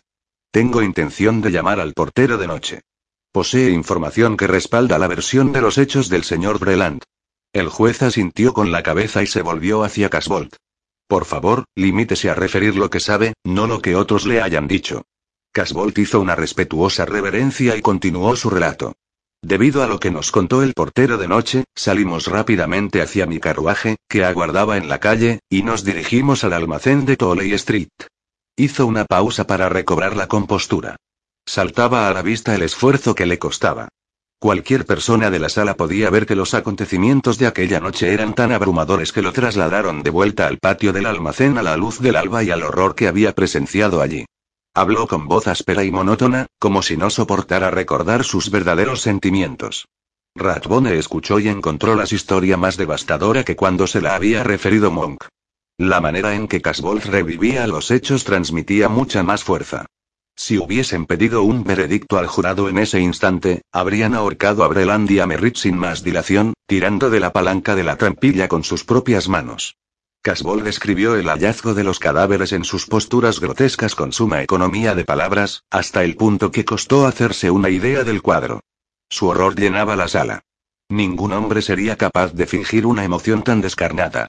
No mencionó el hallazgo del reloj. Deverit tuvo que recordárselo.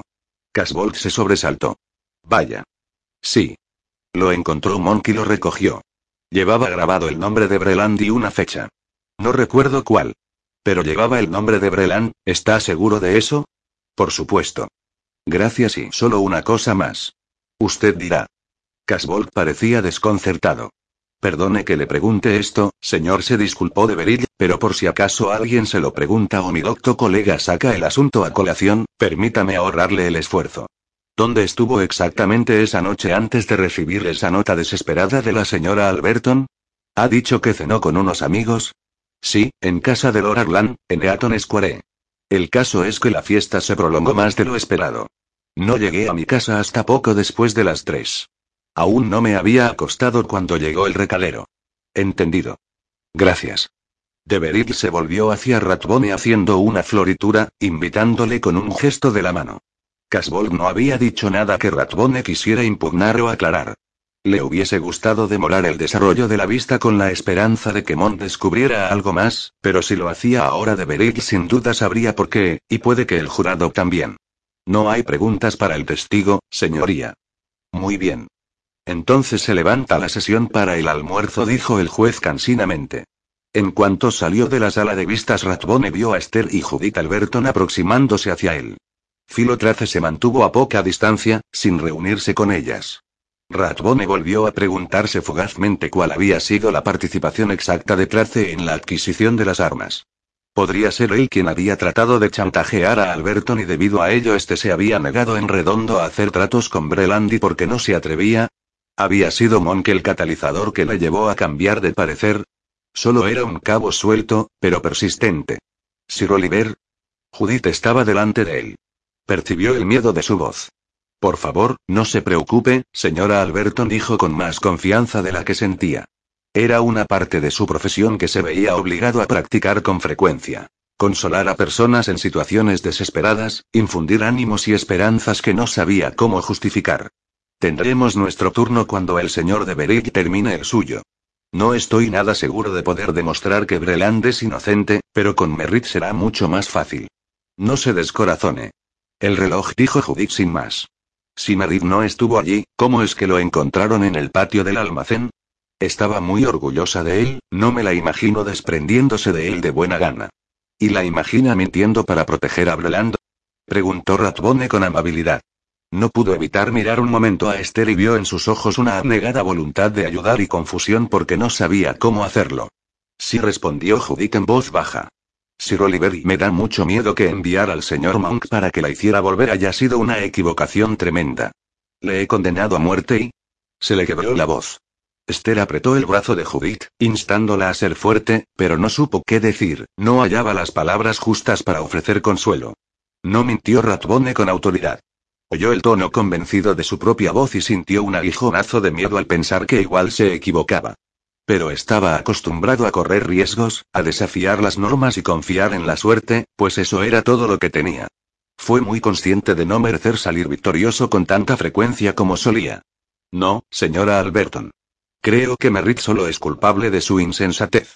Lo lamento mucho, pero tal vez tenga que demostrar que el hombre a quien ama no es digno de ella, y eso será un golpe muy duro para su hija. Pocas cosas hay en la vida tan amargas como la desilusión. Y cuando todo haya pasado necesitará su consuelo. Debe permanecer fuerte hasta que llegue ese momento. No será por mucho tiempo. La expresión de Judith no podía verse, pero la emoción, el esforzado dominio de sí misma y el miedo eran patentes en su voz. Por supuesto. Gracias, Sir Oliver. Resultaba dolorosamente evidente que deseaba pedir algo que Ratbone no le podía dar. Se demoró solo un instante y luego se volvió lentamente. Dio un par de pasos y se encontró de cara con Filo Trace. Sin duda reparó en su expresión, en sus extraordinarios ojos. Quizá supusiera una ventaja esconderse tras un velo sin que nadie supiera hasta qué punto había percibido sus emociones o fingiendo no darse por aludida. Pasado el momento, se alejó caminando en compañía de Esther. Ratbone se dirigió a almorzar, aunque apenas tenía apetito. La vista se reanudó con Lanjon prestando declaración en nombre de la policía. Empleando el lenguaje acartonado de la burocracia, corroboró todo lo dicho por Casbolt, a petición de Deveril, confirmando también que Casbolt en efecto había cenado con unos amigos permaneciendo en compañía de estos hasta después de la hora en que estimaban habían sido asesinados Daniel Alberton y los vigilantes. Aquello estuvo de más. Ratbone en ningún momento había considerado a Casbolt como posible sospechoso y no creía que otros lo hubieran hecho. Deverit dio las gracias a Lanyon efusivamente, como si hubiese demostrado algo importante. Ratbone se alegró al ver perplejos a varios miembros del jurado. ¿Encontró algo significativo en la escena del crimen que le llevara a identificar a alguna de las personas que estuvieron presentes, aparte de las víctimas? Preguntó Deveril. Sí respondió Lanyon. Un reloj de oro de caballero. ¿Dónde lo encontró? El jurado mostraba un pobre interés. Aquello ya lo sabían, y su disgusto era palpable. Un par de miembros levantaron la mirada hacia Breland. Él hizo caso omiso, como si no se diera cuenta. Ratbone había visto a hombres inocentes hacer gala de aquella sublime indiferencia, sabedores de que el crimen objeto del juicio no tenía nada que ver con ellos.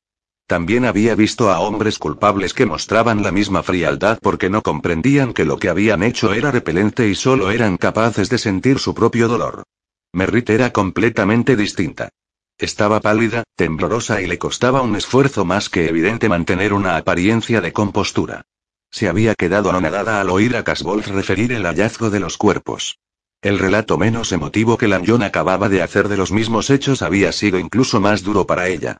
La voz férreamente controlada del sargento los hizo más reales. Sin embargo, a su manera él también estaba trastornado.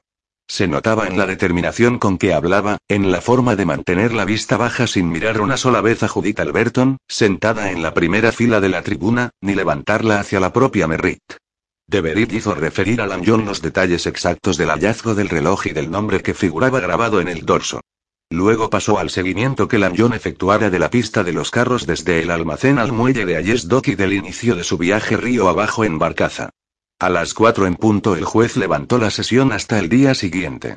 Por la mañana, Deverit reanudó la historia en el punto exacto en que la había interrumpido la víspera. Le llevó bastante tiempo avanzar detalle a detalle hasta que Lanyon admitió haber perdido el rastro en Buxbys Marses. Deverit propuso muy gentilmente llamar a todos los marineros, estibadores y barqueros que Lanyon había mencionado en su declaración. Cansinamente, el juez preguntó a Ratbone si tenía algo que refutar y para inmenso alivio del tribunal Ratbone respondió que no. Reconoció de buen grado que todo lo que Lanyon había referido era cierto. Deverit mostró desconcertado y sorprendido a la vez, como si su adversario acabara de rendirse inesperadamente. ¿Se encuentra bien, Sir Oliver? inquirió muy solícito. Se oyó una risilla ahogada entre el público, acallada al instante por la mirada iracunda del juez. Mi salud es excelente, gracias, respondió Ratbone. Lo bastante buena para ir de excursión río abajo hasta Buxbys Marses, si me apeteciera. Mas no es así. Pero por favor, por mí no se detenga si considera que servirá a su causa. Desde luego no servirá a la suya, señor. Replicó de Tampoco le hará ningún mal. Ratbone sonrió. Todo eso es irrelevante. Por favor, continúe el juez los llamó al orden con una sonrisa cáustica. Su testigo invitó de Beryl. Ratbone se puso de pie y avanzó unos pasos hasta situarse en medio de la sala. Esta vez todos los ojos estaban puestos en él, aguardando que empezara a presentar batalla. Hasta entonces ni siquiera había parado un golpe y mucho menos asestado alguno. Le constaba que tenía que hacer algo llamativo si no quería perder su atención. Sargento Lanjon, usted siguió con suma diligencia el rastro de esa barcaza todo el camino desde Tolley Street, cerca del muelle de Ayes Dock, bajando el Támesis hasta Buxbys Marses. Dicha embarcación transportaba una carga pesada y hemos supuesto que se trataba de las armas sustraídas del almacén del señor Alberton. ¿Conoce la identidad de los hombres que fueron vistos por los diversos testigos a los que interrogó? Me refiero a saberlo, sargento, no a deducirlo partiendo de un reloj perdido o de una oportunidad para comprar armas para una causa. No, señor. Solo sé que sabían dónde estaban las armas y que las deseaban lo bastante como para asesinar para conseguirlas, contestó Lanyon casi sin inmutarse. Exacto, convino Ratbone, pero ¿quiénes eran? Lanyon apretó la mandíbula. Lo ignoro. Pero alguien perdió ese reloj, y no mucho antes. Un reloj de oro no es la clase de objeto que pasa desapercibido en el patio de un almacén. A la luz del día, desde luego, no. Ratbone esbozó una sonrisa. Gracias, sargento Lanyon. Al parecer ha cumplido con su deber magníficamente. No tengo nada más que preguntarle y, excepto, ¿y ha averiguado qué sucedió con las armas después de Buxbys Marses? ¿O qué fue de la barcaza después? No, señor. Entiendo. ¿No le resulta extraño? Deverit se puso de pie. Ratbone levantó la mano. Lo plantearé de otra manera, sargento Lanjon. Según su experiencia como agente de policía, ¿es habitual que ocurra algo así? No, señor. He investigado a conciencia pero no he hallado ninguna pista de dónde fueron las armas después de eso, como tampoco la barcaza. Se lo explicaré más adelante, prometió Ratbone. Al menos en lo que a las armas se refiere. La barcaza me deja tan perplejo como a usted. Gracias. No tengo más preguntas. Después del receso para almorzar, Deverit llamó al médico forense, quien describió con exactitud de qué manera se habían perpetrado los asesinatos. Fue una declaración truculenta y angustiante que el tribunal escuchó en completo silencio. Deverit empezó con la intención de sacarle todos los detalles sórdidos, pero justo a tiempo se dio cuenta de que el jurado estaría muy pendiente del dolor que aquello sin duda causaba a la viuda, cosa que no solo despertaría en ellos una muy natural furia contra los autores del crimen, sino también contra él por obligarla a escuchar, quizá por primera vez, una espantosa descripción médica de la que había estado protegida hasta entonces. Ratbone levantó la vista hacia Merrit en el banquillo y vio el sufrimiento de su mirada, su piel cenicienta, tan desprovista de color que parecía magullada, y los músculos de los brazos y el tronco en tensión conteniendo las sacudidas de su incontrolable llanto mudo. Había que ser un tipo muy duro para mirarla y no creer que si había tenido el más leve conocimiento de aquello con anterioridad, por no mencionar la complicidad, ahora la atormentaba el remordimiento. También se preguntó qué estaría pensando a propósito de Breland, sentado muy rígido como si estuviera cumpliendo un deber militar, con el rostro sereno, casi inexpresivo. Lo que consumía a Ratbone con una rabia inusitada era que ni una sola vez Breland le hubiese tendido la mano a Merrito tenido algún otro gesto de compasión para con ella. Si en su fuero interno estaba consternado o afligido, lo estaba en una soledad que nada podía romper. Sintiera lo que sintiese por ella, le preocupaban más su causa y mostrarse digno y estoico ante el mundo.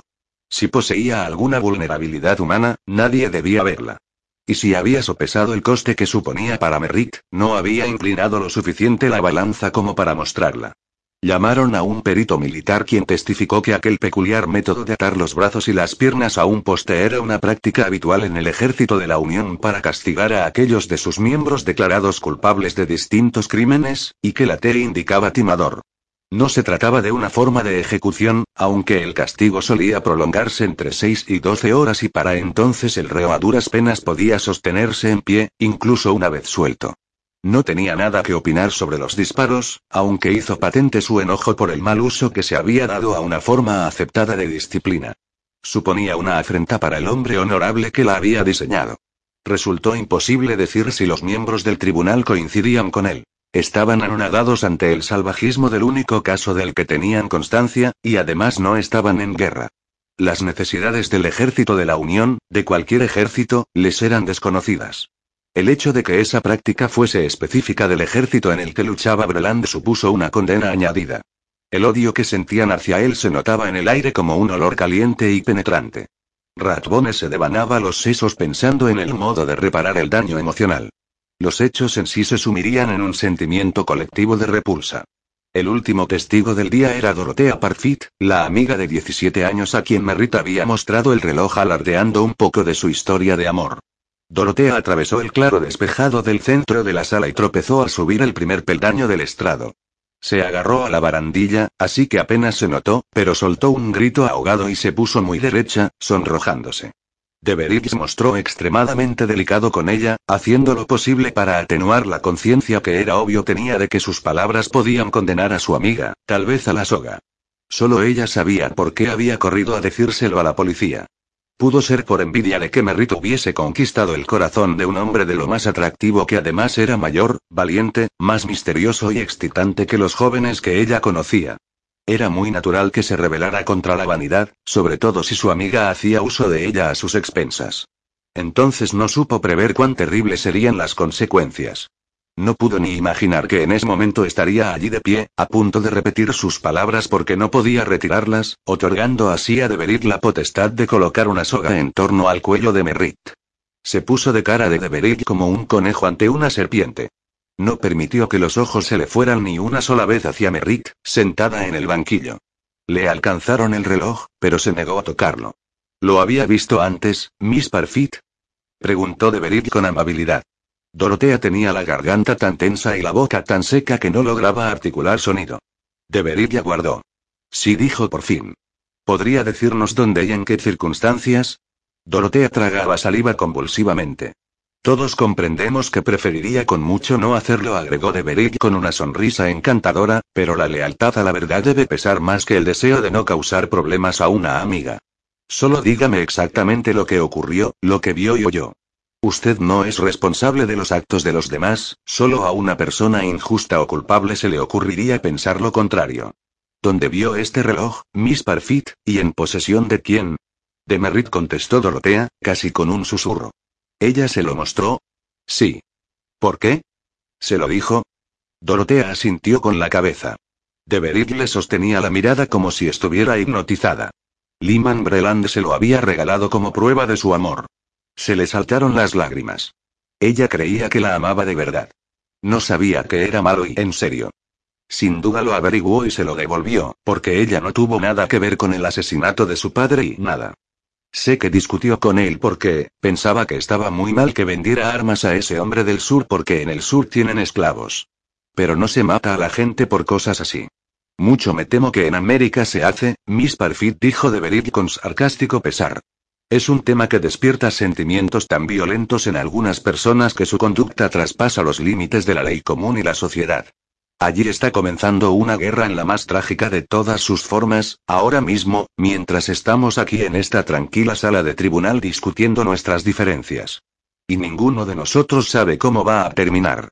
Dios quiera que no la empeoremos con nuestros prejuicios y nuestra codicia. Ratbone compartía sin reservas aquel sentimiento, y sin embargo el hecho de que Deverig lo expresara en voz alta le irritó. Tanto si Deverig era sincero como si no, Ratbone tenía claro que lo había hecho para manipular las emociones del tribunal. Dorotea no sabía a qué atenerse. Le miraba fijamente, confusa. Señor Deverig, dijo el juez en tono admonitorio, inclinándose hacia adelante, está reprendiendo al testigo porque desconoce las consecuencias que tendrá esa tragedia al otro lado del Atlántico. No, señoría, claro que no.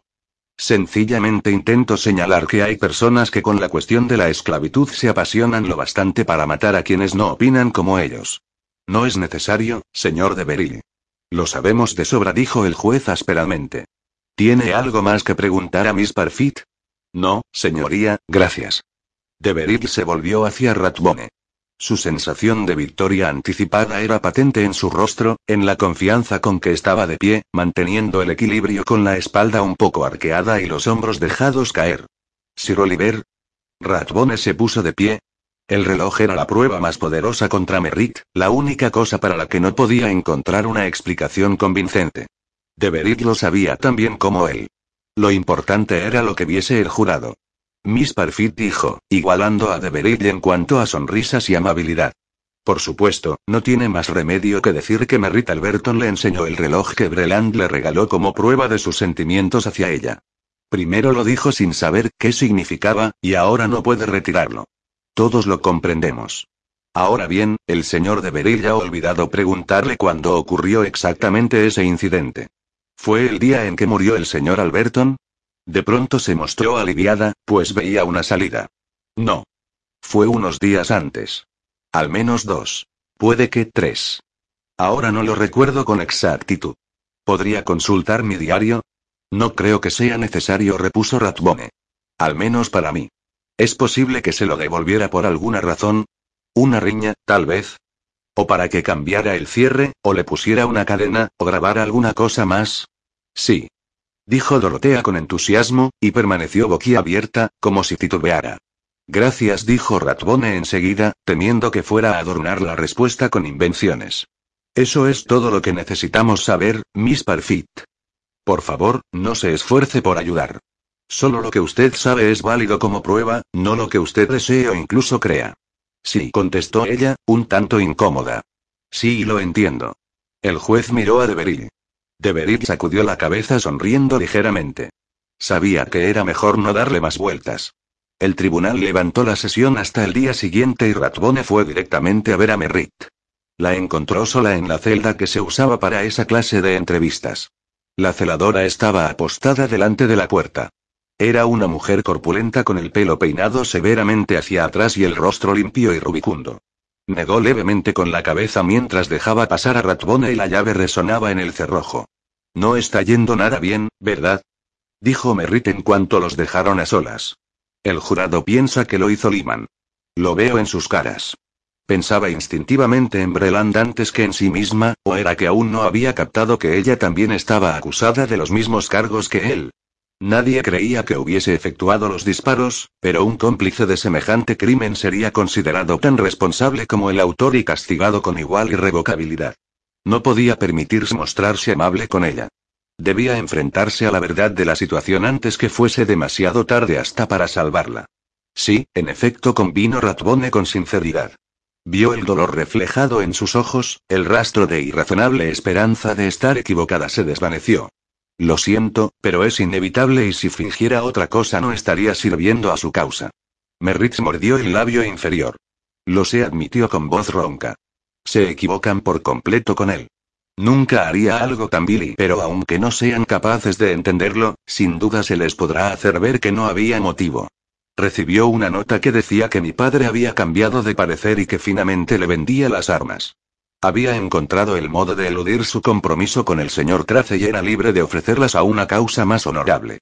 Estaban en la estación de Euston Square. Hasta había un tren especial solo para transportarlas. Creo que podré demostrar que él no efectuó los disparos con vino Ratbone, sin dejar que su voz sonara esperanzadora. No debía llevarla a engaño, ni siquiera por implicación. Lo que no puedo demostrar es que el señor Breland no pagó a quien quiera que lo hiciese. Y eso es un crimen igualmente grave. Puesto que usted y él se marcharon de Inglaterra con las armas, son cómplices de robo y asesinato, y levantó la mano al ver que Merritt iba a protestar. Puedo presentar argumentos conforme usted no estaba enterada de lo ocurrido, siendo por tanto inocente y pero Liman también es inocente. Lo interrumpió Merritt, inclinándose hacia adelante con apremio y los ojos brillantes. No tenía ni idea de que alguien hubiese asesinado para conseguir las armas. ¿Cómo lo sabe? Preguntó él con amabilidad. No se trataba de un desafío. No había enfrentamiento. Joy empezó a contestarme Rick, pero entonces parpadeó, apretando la boca con cara de consternación. ¿Se refiere a cómo puedo demostrarlo ante el jurado? Seguramente y volvió a interrumpirse. Sí, tiene que hacerlo, contestó Ratbone a la pregunta que pensaba se hacía la muchacha. Para la ley uno es inocente hasta que se demuestra que es culpable más allá de toda duda razonable. Piense en lo que significa razonable. ¿Cree que después de escuchar las pruebas que se han presentado hasta ahora los hombres que componen el jurado tendrán la misma noción que usted de lo que es verdad? La emoción anula la razón. Cuando pensamos en asuntos como la guerra, la injusticia, la esclavitud, el amor a la familia o a la patria, el estilo de vida, ¿acaso nos guía solamente la razón? Merritt negó imperceptiblemente con la cabeza. No susurró. Supongo que no. Suspiró profundamente. Pero conozco a Liman. No se rebajaría a hacer algo deshonesto.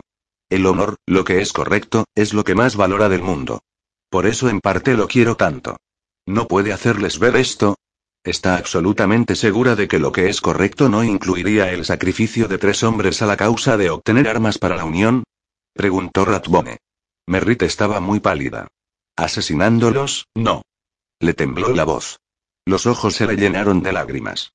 Me consta que no estuvo en el almacén esa noche, Sir Oliver, porque permanecía a su lado todo el tiempo, y yo no estuve allí. Se lo juro. Le creyó. ¿Y cómo llegó el reloj hasta allí? ¿Cómo le explico eso al jurado? El miedo se apoderó de Merrick, que exclamó. No lo sé.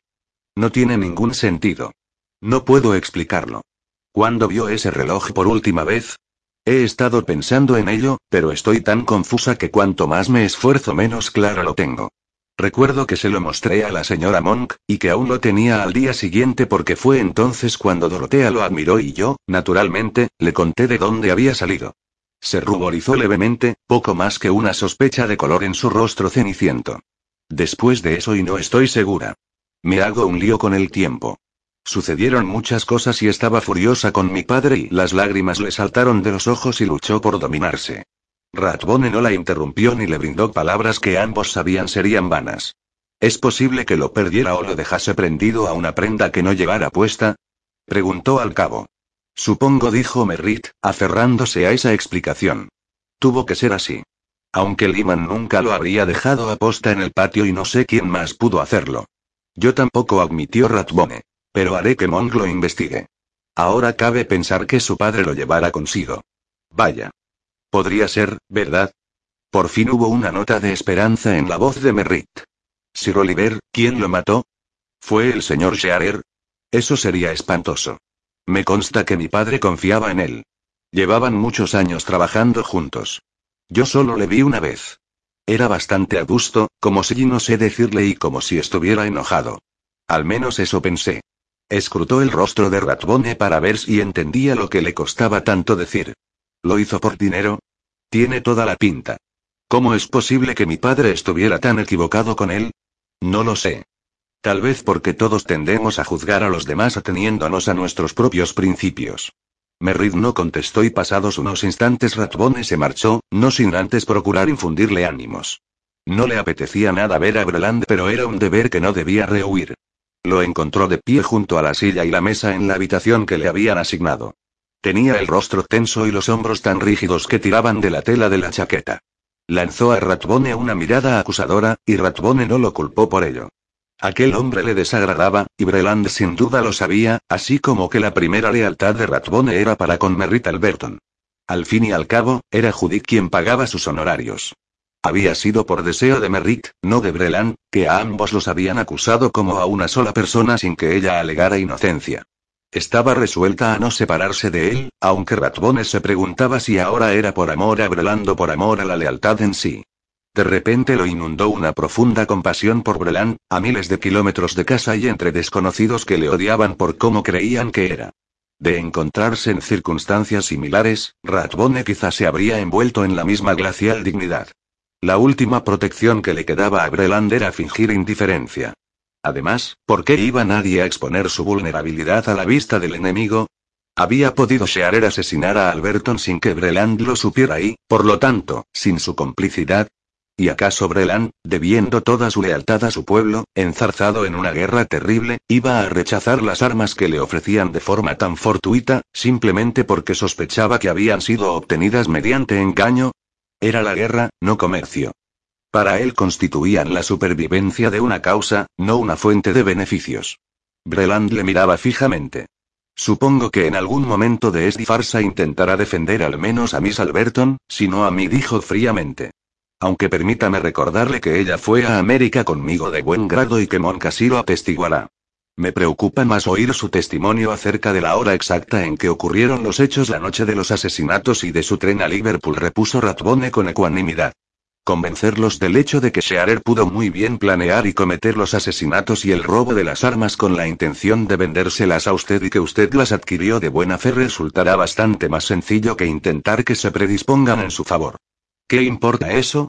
inquirió Breland con amargura. Soy extranjero. No entienden mi causa ni simpatizan con ella.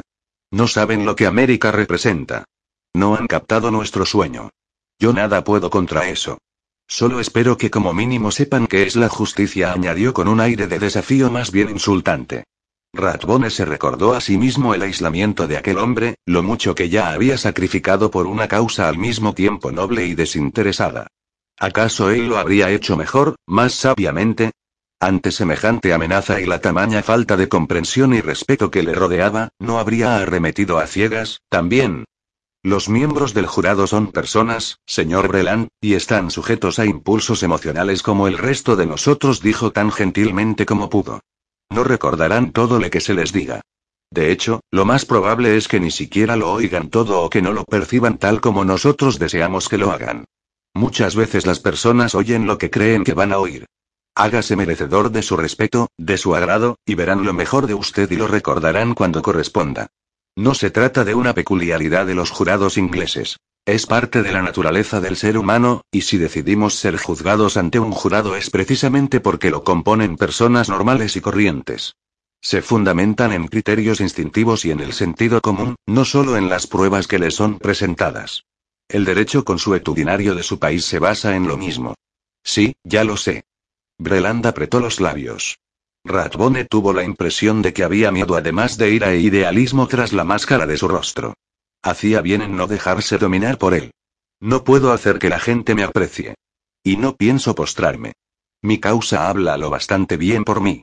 Solo pretendo abolir la esclavitud de la faz de la tierra. Ahora imprimía pasión a su voz, con la mirada encendida.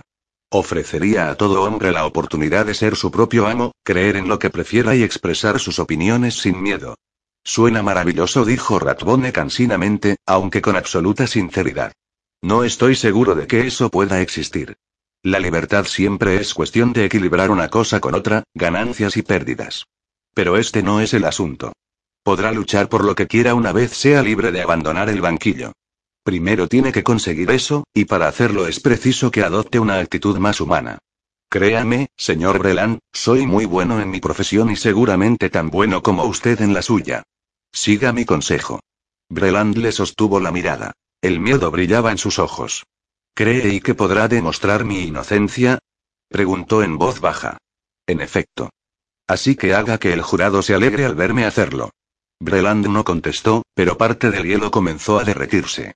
Por la mañana llamaron a Monk al estrado de los testigos para que corroborara primero la declaración de Casbolt sobre la visita al domicilio de Breland y luego el terrible descubrimiento en el patio del almacén de Tolley Street. Deverit le trató con cortesía pero solo consiguió arrancarle poco más que sí o no. Sabía perfectamente, pues era su deber, que Monk trabajaba para Ratbone y que sus intereses coincidían con los de la defensa. No tenía la menor intención de permitir que Monk embrollara el asunto o planteara preguntas. Monk deseaba tener algo que preguntar. Por el momento no se le ocurría nada que agregar aunque Deverig le sirviera la ocasión en bandeja. Confirmó todo lo que Lanyon ya había contado sobre el seguimiento de la pista de la barcaza río abajo hasta Greenwich y más allá de Buxbys Marses. Ahora dígame, señor Monk, cuando refirió sus pesquisas a la señora Alberton, ¿solicitó a ella que emprendiera otras actividades en su nombre? Preguntó Deverig con los ojos muy abiertos y un marcado interés en cada línea de su cuerpo. A Monk le enfurecía tener que seguir la corriente a Deverig en aquella farsa, pero no tenía elección. Deverig formulaba sus preguntas con demasiada astucia como para darle pie a añadir nada sin mentir y ser pillado en falta. Me pidió que fuera a América y trajera a su hija de vuelta, respondió. ¿Solo? Deverig mostró incrédulo. Una tarea sobrehumana, sin duda, y no precisamente encaminada a mejorar la reputación o el honor de Miss Alberton. No fui solo, indicó Monk con aspereza. La señora Alberton sugirió que llevara a mi esposa conmigo. Y el señor Filotrace también manifestó su deseo de ir, lo que acepté encantado, dado que él conocía el país y yo no. Muy práctico, al menos en principio. La parquedad del elogio sonó a crítica indirecta. La señora Alberton sin duda no previó la situación en que nos encontramos hoy. Deverit giró sobre sí mismo, haciendo volar los faldones de la chaqueta. O quizás sí. Quizás amaba a su marido y deseaba vengar su asesinato. Incluso a este precio. Ratbone comenzó a ponerse de pie. No sería lógico, replicó Monk con una sonrisa forzada. Si lo único que quería era justicia, habría contratado a alguien que fuese a América y matara a Breland. Y también a Miss Alberton, si es que la consideraba culpable. Hizo caso omiso de los gritos ahogados que se oyeron. Habría sido más fácil de llevar a cabo, y más barato. Bastaba con un hombre, no habría que pagar los pasajes de regreso de Breland y Miss Alberton quienes, además, no habrían tenido oportunidad de escapar. Esa insinuación es atroz, señor. exclamó de haciendo bien patente su horror. Es una barbaridad. No menos que la suya, repuso Monk. Ni más estúpida. Se oyeron unas risitas ahogadas entre el público. El juez medio disimuló una sonrisa. Deverit se enojó, pero al plantear la siguiente pregunta eligió con mayor cuidado sus palabras. ¿Breland regresó con ustedes por voluntad propia? No le di elección, contestó Mon con una ligera sorpresa, aunque lo cierto es que manifestó buena disposición para responder a la acusación. Dijo que gracias. Lo interrumpió Deveril, levantando la mano en solicitud de silencio. Es suficiente. Si Breland desea decir algo, sin duda se le brindará la oportunidad en su debido momento. Ahora y, por supuesto le creerá, agregó Monk con sarcasmo. Ratbone sonrió. Lo que yo crea es irrelevante, espetó de El jurado es lo único que importa aquí, señor Monk. Pero ya que hablamos de creencias, ¿creyó usted que Breland tenía ganas de demostrar su inocencia o consideró aconsejable traerle de vuelta bajo vigilancia? He aprendido que mis creencias pueden resultar erróneas, contestó Monk. Le mantuve vigilado. Sin embargo, no me pareció necesario hacer lo mismo con Miss Alberton. En ningún momento la obligué a nada. Deverit tensó el rostro con irritación. Tendría que haber previsto que Monk iba a decir eso. Gracias. Que yo sepa, no le queda nada que añadir que sea de ninguna utilidad para nuestras deliberaciones. Salvo si mi docto colega tiene algo que preguntarle, ya puede retirarse. Ratbone se puso de pie lentamente, sin saber muy bien qué iba a decir. ¿Hasta qué punto era prudente ahondar en el asunto? ¿En qué medida podía prever lo que Monk iba a decir? ¿Y si daba pie a que Deverig le sometiera a un segundo interrogatorio? Todo lo que Monk pudiera corroborar sobre la historia de Breland era mejor que lo contase el propio Breland. Gracias. Hizo una breve reverencia. Estoy de acuerdo con el señor Deverig.